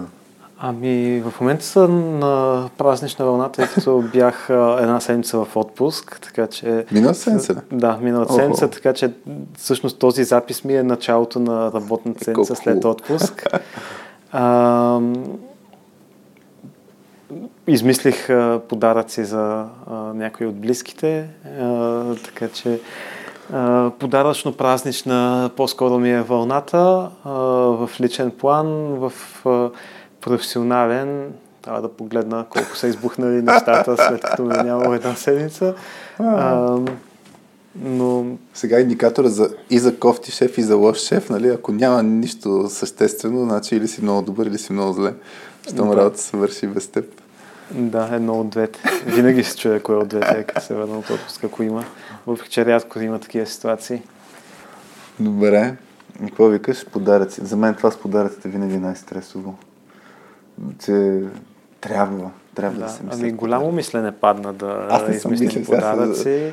Сега стресово ми стана. Аз, аз почвам така от рано от рано, защото и гледам да избягвам лудницата конкретно. От лятото ли Не, сега, от началото на декември, гледам в рамките на една-две седмици да съм взел всичко. А. Той имаше, наскоро ми пада някакъв, с една визуализация на, на календар. А, работния календар, как нали, първата седмица на декември е а, коледно настроение се, и, и, и, се прави, че ми пука за работата. Втората и третата беше, вече даже не се прави, че ми пука за работата. И беше маркирано 20, т.е. примерно предната седмица преди 24 момента, в който трябва да мисля за подаръците и 23 или 24 декември маркирано, е всъщност момента, в който тръгвам да се организирам. Нещо да такова е, да. Да. Ти на каква вълна си? Чакай, сега вече съм ясна твоята вълна с подаръците, се притесних. А, има време. Има време. Ами, аз съм на вълна от, от, лична гледна точка ясно, че съм на, на вълна а, празници, почвам да мисля в тази посока и то по-скоро ниво почивка, което, както четох един твит на Адам Грант, който беше, ако очакваш празниците за да си починеш, значи не е много добър индикатор нали, за това как, как, как ти тече работата. Но да, може би съм в нагласа за почивка и то даже не за почивка, за да не работя, ами за да не съм на, на ниво спешност, че просто напоследък се струпаха много неща, може би така по-към края на, на годината. А, но да, работно от новата година ще стане много интересно. Живот и здраве вас и се връща. Така че ще а, ще видим даже радиоточката как ще преформатираме. Не сме го доизчистили още. Но пък с нея записахме епизод 33 преди няколко седмици, който е липсващия епизод, тъй като имахме една дупка, за да запишем с нея. И най-вероятно точно покрай, покрай коледа ще го пуснем този епизод с, с нея. Но да, много, много интересни работи. И готиното с, примерно, от една точка на обучение, в момента се върнахме на някакси график преди пандемичния. Значи, преди пандемията календара ни беше запълнен за няколко месеца напред. А, бяхме по-зле от, от а, успешни заболекари или такъв тип, дето не мога да се вредиш. Та, малко бяхме в този режим. Ясно, че пандемията бърна нещата, но 10 година и половина по-късно, реално а, се възобнови, така че в момента готиното е, че имаме план за по-нататък. И готиното, че Power Branding услугата, която правим, така че може да развиваме тия проекти с, с радиоточката, с soskillspills.com се развива добре и все повече компании ни подкрепят и виждат ползата, нали, защото ние не го правим само заради самата услуга, го правим за да развиваме тия проекти. Така че soskillspills.com там имаме разни идеи да видим да, ги, да си балансираме времето. А, и чакам с нетърпение, рисуват ми се комикси на тема лидерство, който не, който не, не се абонира за Leaders може да отиде или на soskillspills.com да го види или на в LinkedIn профила ми. Та напоследък не ми остава време да ги рисувам тия комикси, mm-hmm. ама имам много идеи в тази посока и ми трябва просто времето. И така, да. това е в общи линии. Ами то през декември предстои време на равносметка, предполагам, поне при мен из, доста често използвам а, работите дни между коледа и нова mm. година, за да едно да отметна купчина задачи, които са се насъбрали, когато хората са в отпуск ми е по-лесно, друго да се преформулирам. Ами най-вероятно да. Ние си направихме план за кръстихме си една среща. Наскоро се обсъдахме до кога ще работим декември и, и, и си харесахме последния работен ден да, да си направим една среща, ще го нарекаме, не е точно среща. И си я кръстихме поглед назад. И първия работен ден пък от новата година си направихме една среща, която ще е поглед напред. Така че малко е точно е тая равносметка. Също сме на, на тая вълна. Да, ами за мен за погледа напред проекта, по който работя, въведоха сейф методологията, така че mm-hmm. началото на януари предстои програмен инкремент планинг, PI планинг за цялото 3 месече. Ми е интересно какво ще изкочи от там. А, началото на януари също традиционно се събираме да измислим какво ще правим с следващото издание на конференцията. След две онлайн издания, хич не сме настроени да правим ново онлайн издание, така че там има много за обсъждане. А, не, не ти ли се струва готино като, като онлайн? Ами... Има, какви са Минусите, мога да сетя за минусите. Има ли плюсове, които сте видяли, че...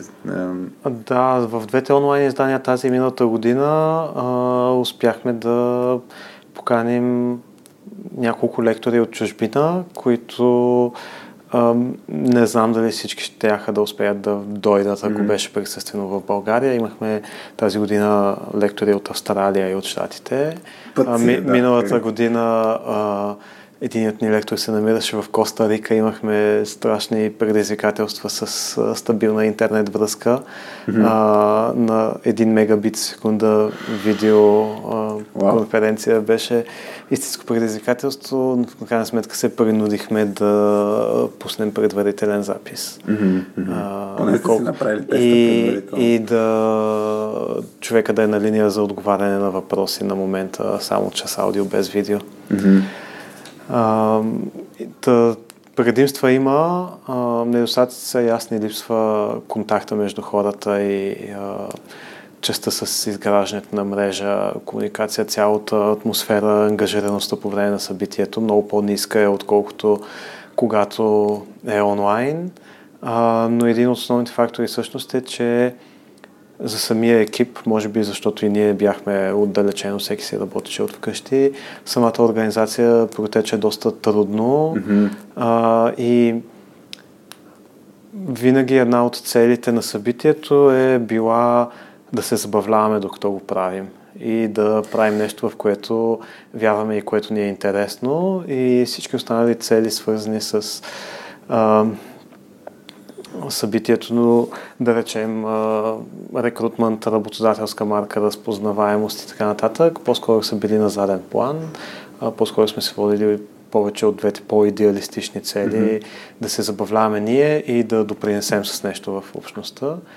Тъй като тази година беше много трудно, предната също, не беше толкова забавно, не беше толкова забавно. По-скоро накрая бяхме изтощени, а не ентусиазирани а, искаме да сменим нещо, за да mm. а, го имам този елемент. Още не сме решили какво. Аз спомням така, като бях в като бяхме в Мусала, всъщност с Петя направихме първият тимбилдинг с много игри и така нататък. В смисъл тогава нали, не беше цел учене. Да спомням, първият тимбилдинг стана супер як, втория също се получи много добре. На третия, а, точно след третия, аз буквално си легнах в леглото, даже сигурно и температура съм вдигнал, защото емоцията беше супер негативна, как се получиха някакви неща и от гледна точка на организация, от гледна точка на други работи как четвърта няма четвърта тим билдинг, аз няма да участвам. А, и, и така че разбираме емоцията как от нещо идеалистично после отива към нещо друго. Така че да, трябва, трябва да се промени нещо, така че да, да се запази чувство, защото то, то, това се предава, нали, тази енергия. Ами енергията на организаторите определено се предава и на да. аудиторията, дори онлайн. Ам, ще търсим някаква промяна, mm. не съм сигурен каква. То някой път е въпрос и на пауза. Аз спомням радиоточката миналото... Минало... Бе, преди... Кога беше? Не, тая година беше. Началото на лято. Да, момент се усетих се едно по задължение, че ще трябва да записвам и, и, ми, ми дойде нагоре, нали, някакви работи. Кама, не не, да. това не е готино. Нали? Представя се, дойде тук с теб, ти казва здрасти, ай ще записаме два часа, семията темата, семията, какво ще си говорим. И, и когато човек има така наглас, то нищо няма да се получи като хората. И си спомням тогава, имаше един месец, не знам, някакви седмици, пропусках специално записи, за да мога да, да си управлявам това усещане. Да. Така че да, той има вече различни похвати как човек се справи с този момент, на хубаво, си го ловили, да. крайна сметка което, връщайки на днешната тема, добър лакмус за това върви ли работата с клиента е ходиш ли с желание сутрин на работа. Mm, със сигурност, да. И, и то е ясно, че има клиенти и клиенти. Смисъл, има, има клиенти, с които ми е такова огромно удоволствие да, да работя. Примерно, Поли, Поли Граматикова, която ни беше в епизод, чакай кой, аз съм си отворил тук YouTube плейлиста. Ама с Поли ми е, на нас ни е много голямо удоволствие, така че който иска да слуша за... А, чакай да вия. Как да усещаме пулса на хората, епизод 40. Та, има клиенти, с които просто така кликват нещата, но пак се изграждат тия взаимоотношения на и да се оголваш пред другия, и да си говориш не само за работни работи. И много неща се правят. Има клиенти, с които ти е голям кеф да ходиш, да работиш по техни проекти. Има клиенти, където не е чак такъв голям кеф и, и тогава се включва думата професионализъм, да че трябва да свършиш работата, да. въпреки усещането.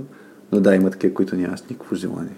Така че, да, хубав, хубаво мерило е. Добре, предлагам ти да затваряме.